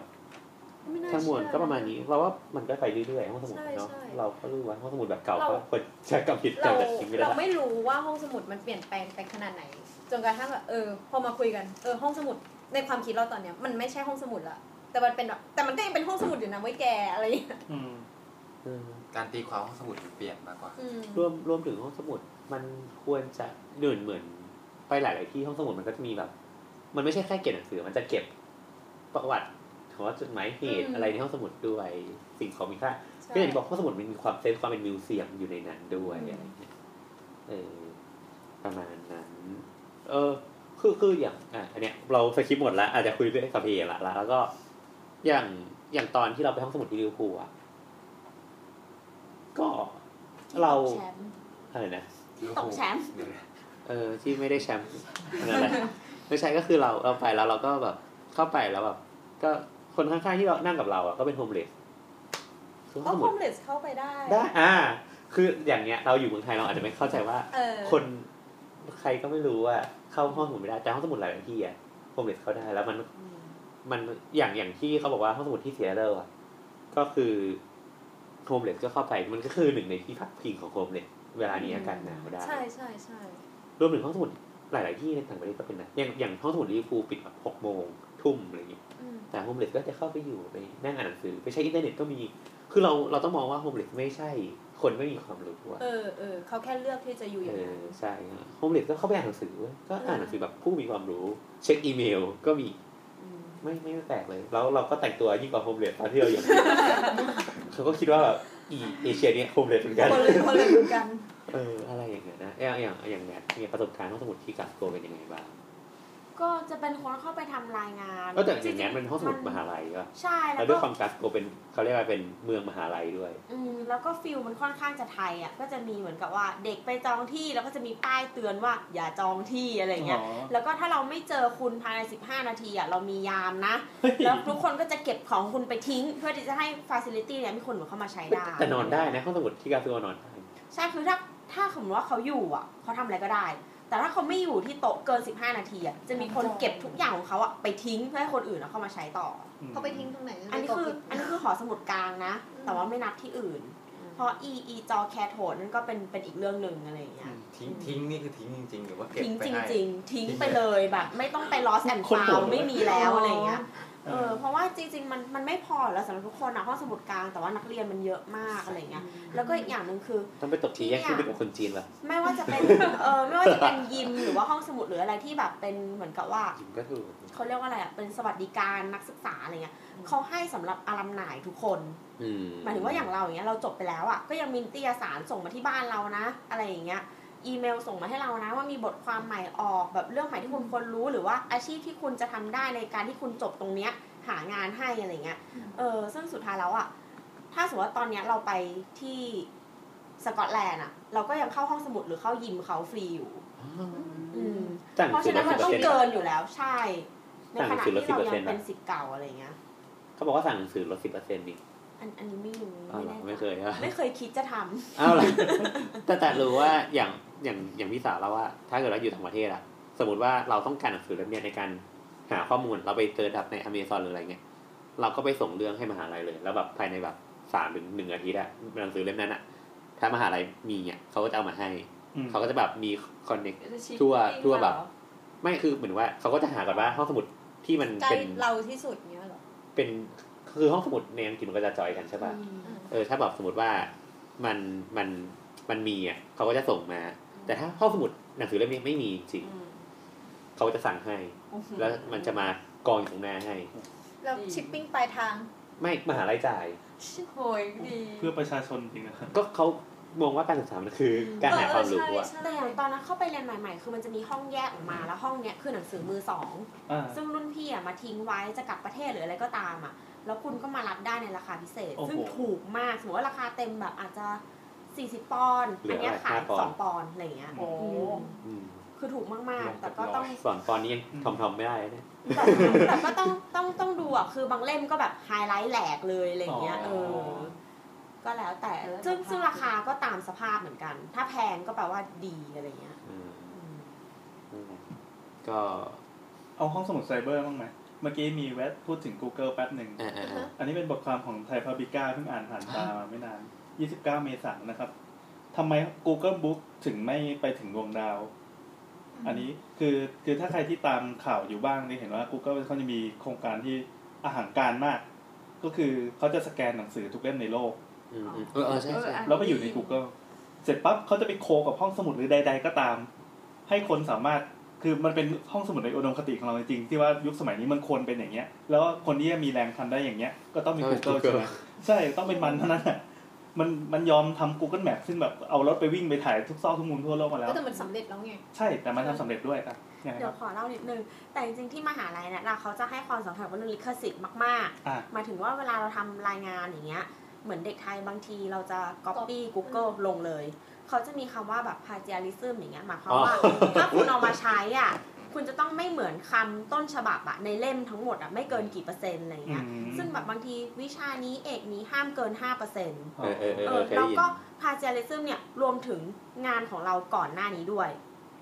หมายถึงว่า หมายความว่า สมมติว่าแนทอะเคยเขียนเรื่องแบบออนไลน์นะแล้วมาเขียนเรื่องออนไลน์มาร์เก็ตติ้ง อ่า แล้วออนไลน์มาร์เก็ตติ้งนั้นอะพาดพิงถึงเรื่องออนไลน์นะสมัยก่อนอะมันก็นับ ซึ่งชื่อนั้นเนี่ยโคตรยาว เหมือนแบบปรมาพรจากคณะนี้อย่างนี้ มหาลัยนี้นับไปละหนึ่งเปอร์เซ็นต์ โอ้โห ของหน้าอะไรเงี้ย เออ ซึ่งมันแบบบางบางคนอาจจะเหมือนแบบห้ามเกิน 7%อะไรเงี้ย ซึ่งการอัปโหลดหนังสือหรืออะไรก็ตามสื่อต่างๆ ลงออนไลน์ ก็มันก็จะเข้าแบบไปที่เหมือนเขาเรียกว่าอะไรอะ มันมีโปรแกรมตรวจ แอ จับ ปหรือ ปะ โปรแกรมของเขาอัตโนมัติอย่างเงี้ย อ่า ซึ่งทำให้เวลาตรวจจับอะมันก็บอกได้ว่า อันเนี้ยซ้ำกับ Google อันนี้วันที่นี้ หรือว่าซ้ำกับหนังสือเล่มนี้วันที่นี้อะไรเงี้ย โอ้โห อันนี้ ซึ่ง โหดเลย ซึ่งแม้กระทั่งว่าเราให้เครดิตแล้วนะว่าแบบ อ่ะเราพูดคำนี้นะ วงเล็บแบบจอห์นอัลเบิร์ตวง อ่าฮะ 2014อย่า การ งเงี้ย โค้ดหรือการอะไรก็ตา ใช่ ม มันก็บอกอยู่ดีว่าคุณน่ะไม่ได้พาราเฟสเลย อืม หมายถึงว่าสมมติว่าฉันบอกว่าฉัน พารา ไป เฟส กิน คืออะไร ข้าภาวษาไทย มันก็ต้องบอก เออ ว่า มีเกิดการไปกินข้าวเวลาเที่ยงโดยฉันอย่างเงี้ยถือถือว่าพารา ส เฟ ร้าง สแล้ว สร้ง ความหมายเดิม สร้ แต่ ง ว่า สร้งประโยคใหม่ เราเปลี่ยนประโยคใหม่อืม ก็ต้องที่ซึ่งอันที่ซึ่งอันลงไป ใช่ เนี่ยนะ คือหมายถึงว่าห้ามก๊อปมาลง อ๋ออ อะไรอย่างเงี้ย ต้ ซึ่ อง ง มัน copy มัน and นับ develop ทุกอย่างเลยไม่ว่าจะเป็นแบบชื่อหรืออะไรเงี้ย คือถ้าเริ่มเป็นวลีเป็นประโยคอะไรเงี้ย อ๋ออื มซึ่งเขาก็จะป้องกันการก๊อป อ่า ขั้นสูงสุด ซึ่งได้ข่าวว่าเด็กจีนตกเยอะมาก ใช่ แล้วก็อย่างเด็กจีน พูดจริง ๆ ว่าเด็กจีนของของคณะแนทอะเคยมีคนที่โดนคอมเมนต์จากอาจารย์ตรงๆเลยว่า you Google Translate เชียร์คนสัตว์ อืมอะไรอย่างเงี้ย คือเขาดูรูปประโยคแล้วว่าแบบคำอย่างเงี้ย คนที่เรียนหนังสือมาไม่น่าเขียน เยอะ เออเขาก็จะมีคอมเมนต์ไปอย่างเงี้ย อืม ซึ่งค่อนข้างโหด เหมือนมีตัวหนึ่งอ่ะ นัดควรจะได้ A แต่เขาให้ B ลบ เพราะว่าแกมมาผิด อืม ก็มี อืม แน่เลย แต่ว่าแต่ว่าอย่างจริงๆ British English หรือว่าแบบ อเมริกัน เป็นเอออเมริกันอังกฤษอย่างเงี้ยเขาก็ไม่ได้สตริกมาก คือบางคนจะบอกว่าถ้าคุณใช้อะไรอ่ะ ให้ใช้ให้เหมือนกันทั้งเปเปอร์จบ อืมแต่ว่าไม่ใช่เหมือนแบบสับไปสับมาเหมือนอันนี้เป็นตัว S อันนี้เป็นตัว Z อะไรอย่างเงี้ยแทนกัน คืออย่าง flavor บางทีเรามีตัว U เออ พอ color ปุ๊บไม่มีตัว U ก็เป็นแบบอเมริ ใช้ กัคนน แล้ ละ ว แบบด้วยว่ะ เออ คือต้องใช้ให้มันเหมือนกันทั้งเปเปอร์ ก็เราเป็น อะไร จริ งี้ย งลิสต์อ่ะ ใช่ ซึ่งเราไม่รู้ไงเวลาแบบคนไทยสอนอย่าง เขาเขี เงี้ ย ย น ใช่ เอา แล้วเหมือนโรงเรียนแนทอะถึงจะเรียนกับฝรั่ง แต่คือฝรั่งที่สอนแนทเป็นฟิลิปปินส์ อ่า เออ เราก็ไม่รู้แหละว่าเขาบิติสหรืออังกฤษวะอะไรอย่างเงี้ย ฟิลิปปินส์ต้องเป็นอะไรวะต้องเป็น ไม่รู้เลยจริง อเมริกัน ๆ คือเป็นคนที่เรียนภาษาอังกฤษจากเพลงกับหนังอะเออ จะบอกครับว่าเตือนไว้ว่า ไม่เกินปีสองปี เมืองไทยจะมีใช้แล้ว ระบบนี้แหละ มีอะไร ระบบนี้แห ตั ละ วจับเนี่ยเหรอ ใช่ จับพาเจริซึม อย่างนี้เขียนทีสิทธ์ก็ยากละจะไปโพสต์ ใช่ จะไปเรฟเฟรนซ์อะไร พอดีพอดี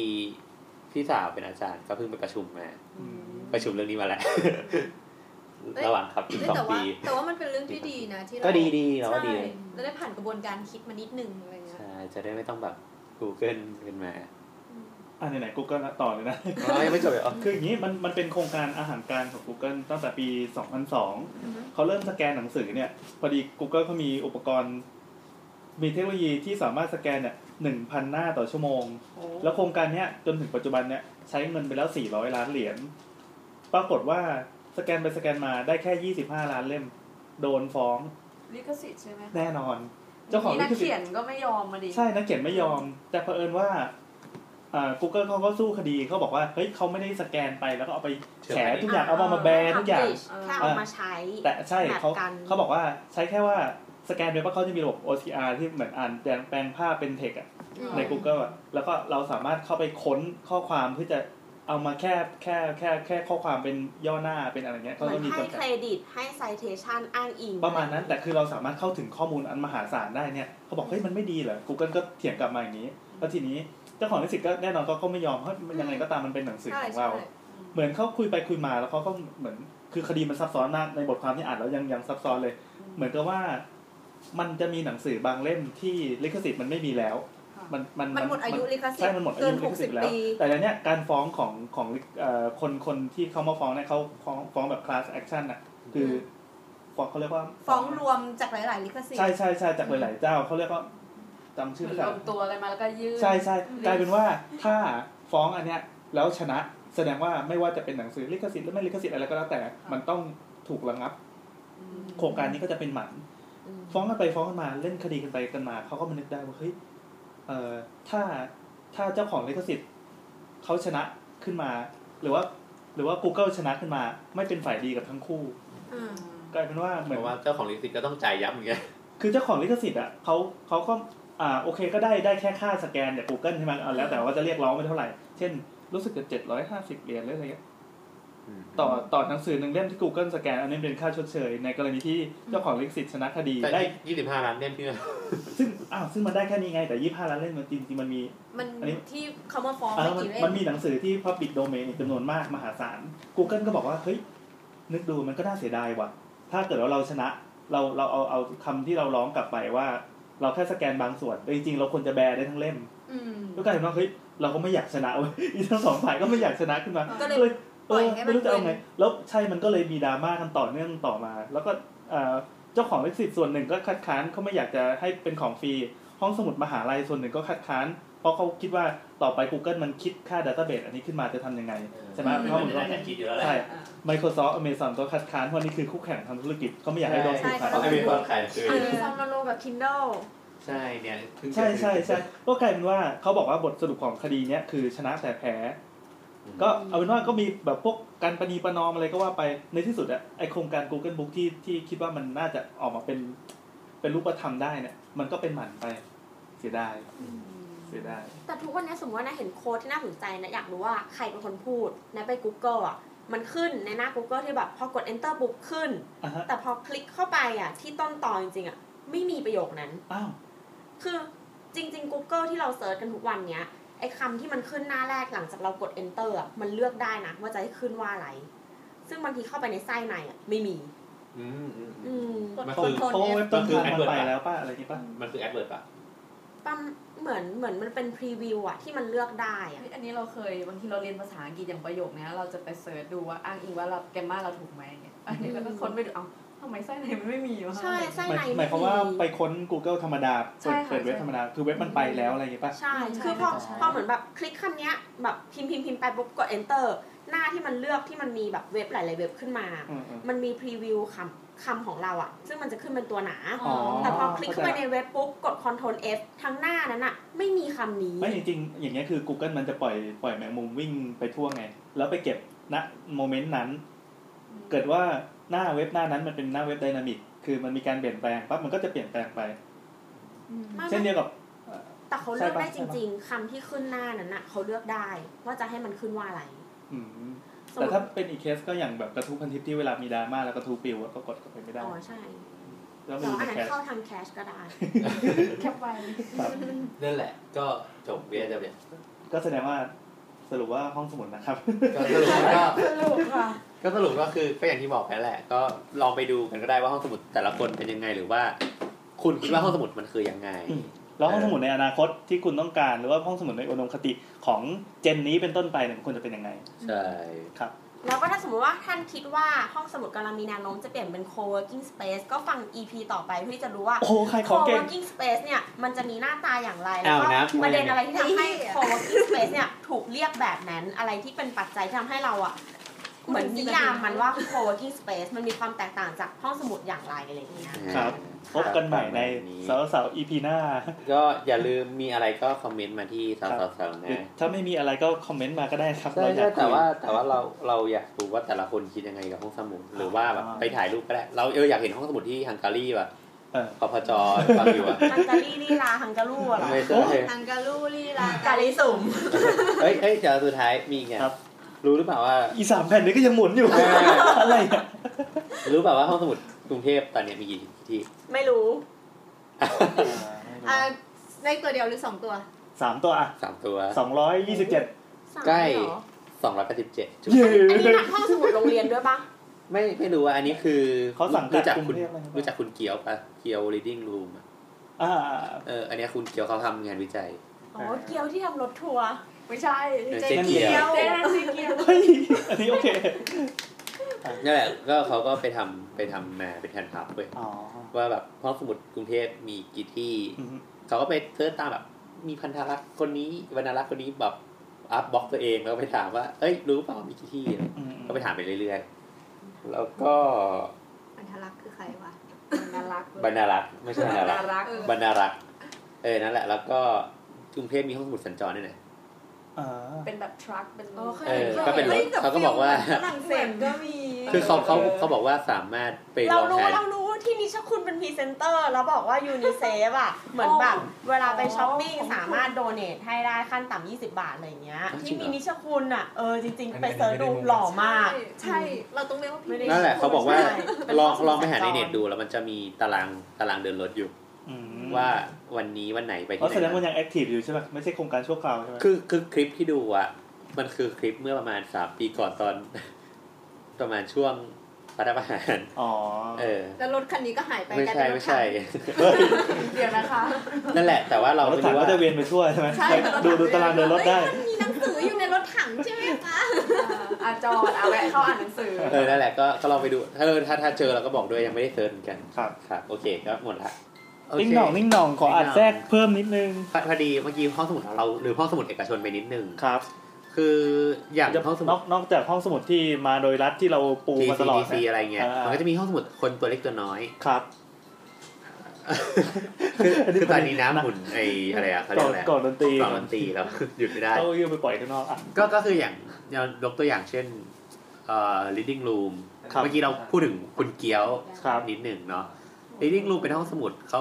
เขาบอกว่าเขาเป็นห้องสมุดแบบ เก็บหนังสือพวก contemporary art อืมก็เป็นห้องสมุดเฉพาะทาง เฉพาะทาง ครับ แต่ก็คือเป็นห้องสมุดที่เขาอะลงทุนเอง อ่า เปิดมาประมาณ 8 ปีแล้วนะ โอ้ คือตอนแรกอะเราก็คิดว่า reading room ไม่นานมาก อ่า แต่พอไปคนจริงอะ8 ปีแล้ว ครับ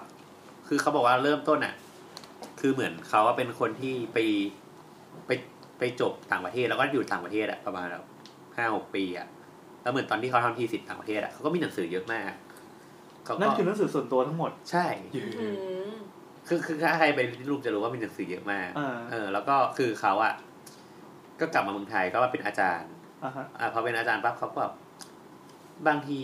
ห้องสมุดมหาลัยมันก็มีหนังสือบางเล่มที่มันไม่มีอะ อ๋อ เออเขาก็บอกว่าเอ้ยแต่เขาก็อยากแบบแบ่งหนังสือที่เขามีอะให้คนอื่นได้อ่าน ซึ่งจริงๆถ้าเป็นคนอื่นอาจจะใช้วิธีบริจาคเข้าห้องสมุดก็ได้ ใช่แต่เขาบอกว่า เออคือเหมือนเริ่มแรกเขาอะก็ทำห้องสมุดของตัวเอง อืม ที่เป็นแบบบ้านยายบ้านย่าอะไรของเขาอะ ครับ แต่ว่าเหมือนสักพักมันก็แบบเหมือน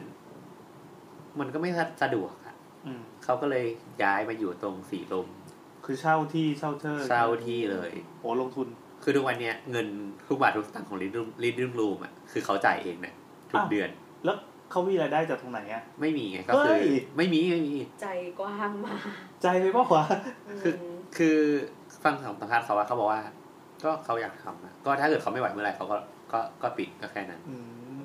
แต่ก็จำได้ว่าอย่าง reading room อ่ะนอกจากจะเป็นที่ที่เอาไว้แชร์หนังสือแล้วมันยังเป็นที่จัดเสวนา คือ ะไรย่างงี้ด้วยนะ คือข้อตลกคือเขาคุณเกียวก็บอกว่า ไม่แบบไม่ค่อยมีใครรู้จัก reading room เออ จากการเป็นห้องสมุด แต่ ครับ รู้จัก reading room จากการที่จัดสัมมนา นั่นน่ะสิเออเออ เออ ซึ่งเราว่า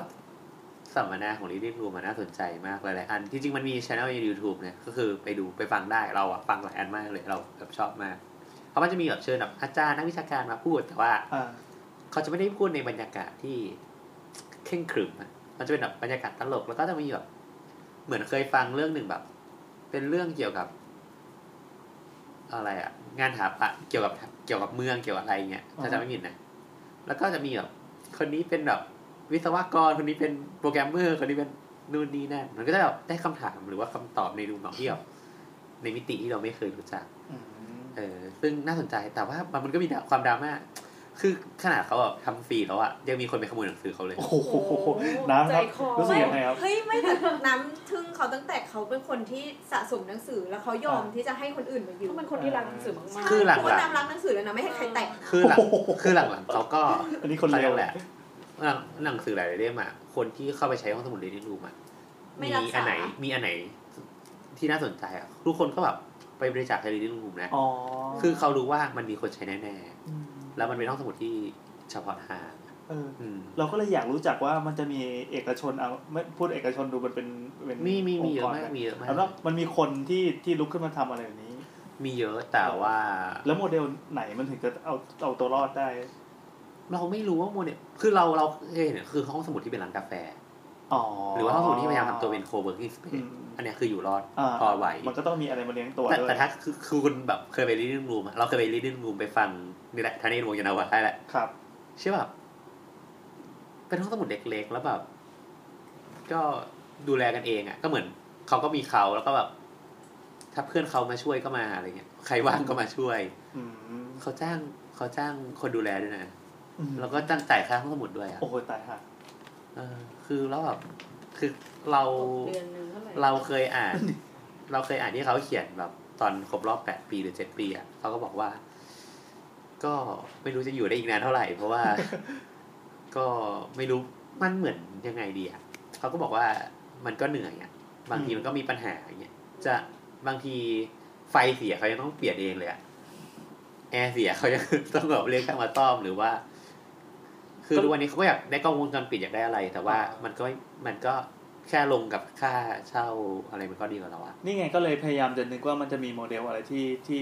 ใช้หนังสือแล้วให้คนมาอ่านแล้วเอาตัวรอดได้ ก็อาจจะเป็นแบบร้านหนังสือที่ที่ เหมือนเหมือนเจอร้านหนังสือหลาย ๆ แห่งนะที่เขาอ่ะใครอยากเข้ามานั่งอ่านเชิญ นั่งอ่านแล้วถ้าสนใจเล่มไหนก็หยิบกลับไป ในกรุงเทพก็มีเยอะ หรือ เอาที่เราคุ้นที่สุดก็คือร้านเช่าหนังสือ ก็เป็นทีที่แบบอ่ะเป็นห้องสมุดที่เวียนกันอ่าน แล้วก็ก็จ่ายตังค์ เหมือนเหมือนรีดิ้งรูมอะจำเหมือนมีแบบ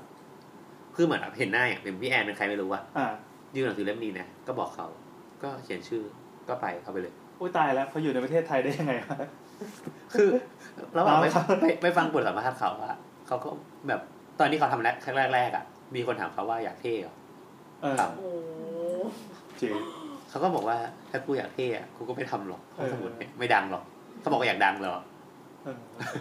คือไม่ใช่แบบเจ็บปวดอะ เออจะอยู่ได้ยังแปดปีสุดยอด สุดยอดอะเราว่าเขาลงทุนมหาศาลเขาเราว่าเขาเอาเงินเนี่ยไปทำอย่างอื่นได้ตั้งเยอะตั้งแยะเราว่าเราอยากให้แบบคือไม่รู้นะ คือเราอะก็ตามอ่านอ่านเขาแหละ แต่ว่าเราก็รู้สึกว่า เรายังไม่อยู่ในจุดที่เราจะช่วยเหลืออะไรเขาได้ แต่ว่า เราอยากช่วยเขานะ คือหนังสือที่เรามีในห้องไงเราก็คงช่วยอะไรเขาไม่ได้เพราะหนังสือ reading room น่าจะส่งคุณค่ามากกว่าเราเยอะ เอออะไรอย่างเงี้ย โอเค แต่แต่ว่าถ้าใครมีก็ก็ลองจริงๆลองแวะไปก็ได้นะรีดนึงน่าสนใจมาก อืม ไปฟังสัมมนาก็ได้ โอเคครับ ได้ครับ คุณครับ สวัสดีครับ สวัสดีครับ สวัสดีค่ะ ผม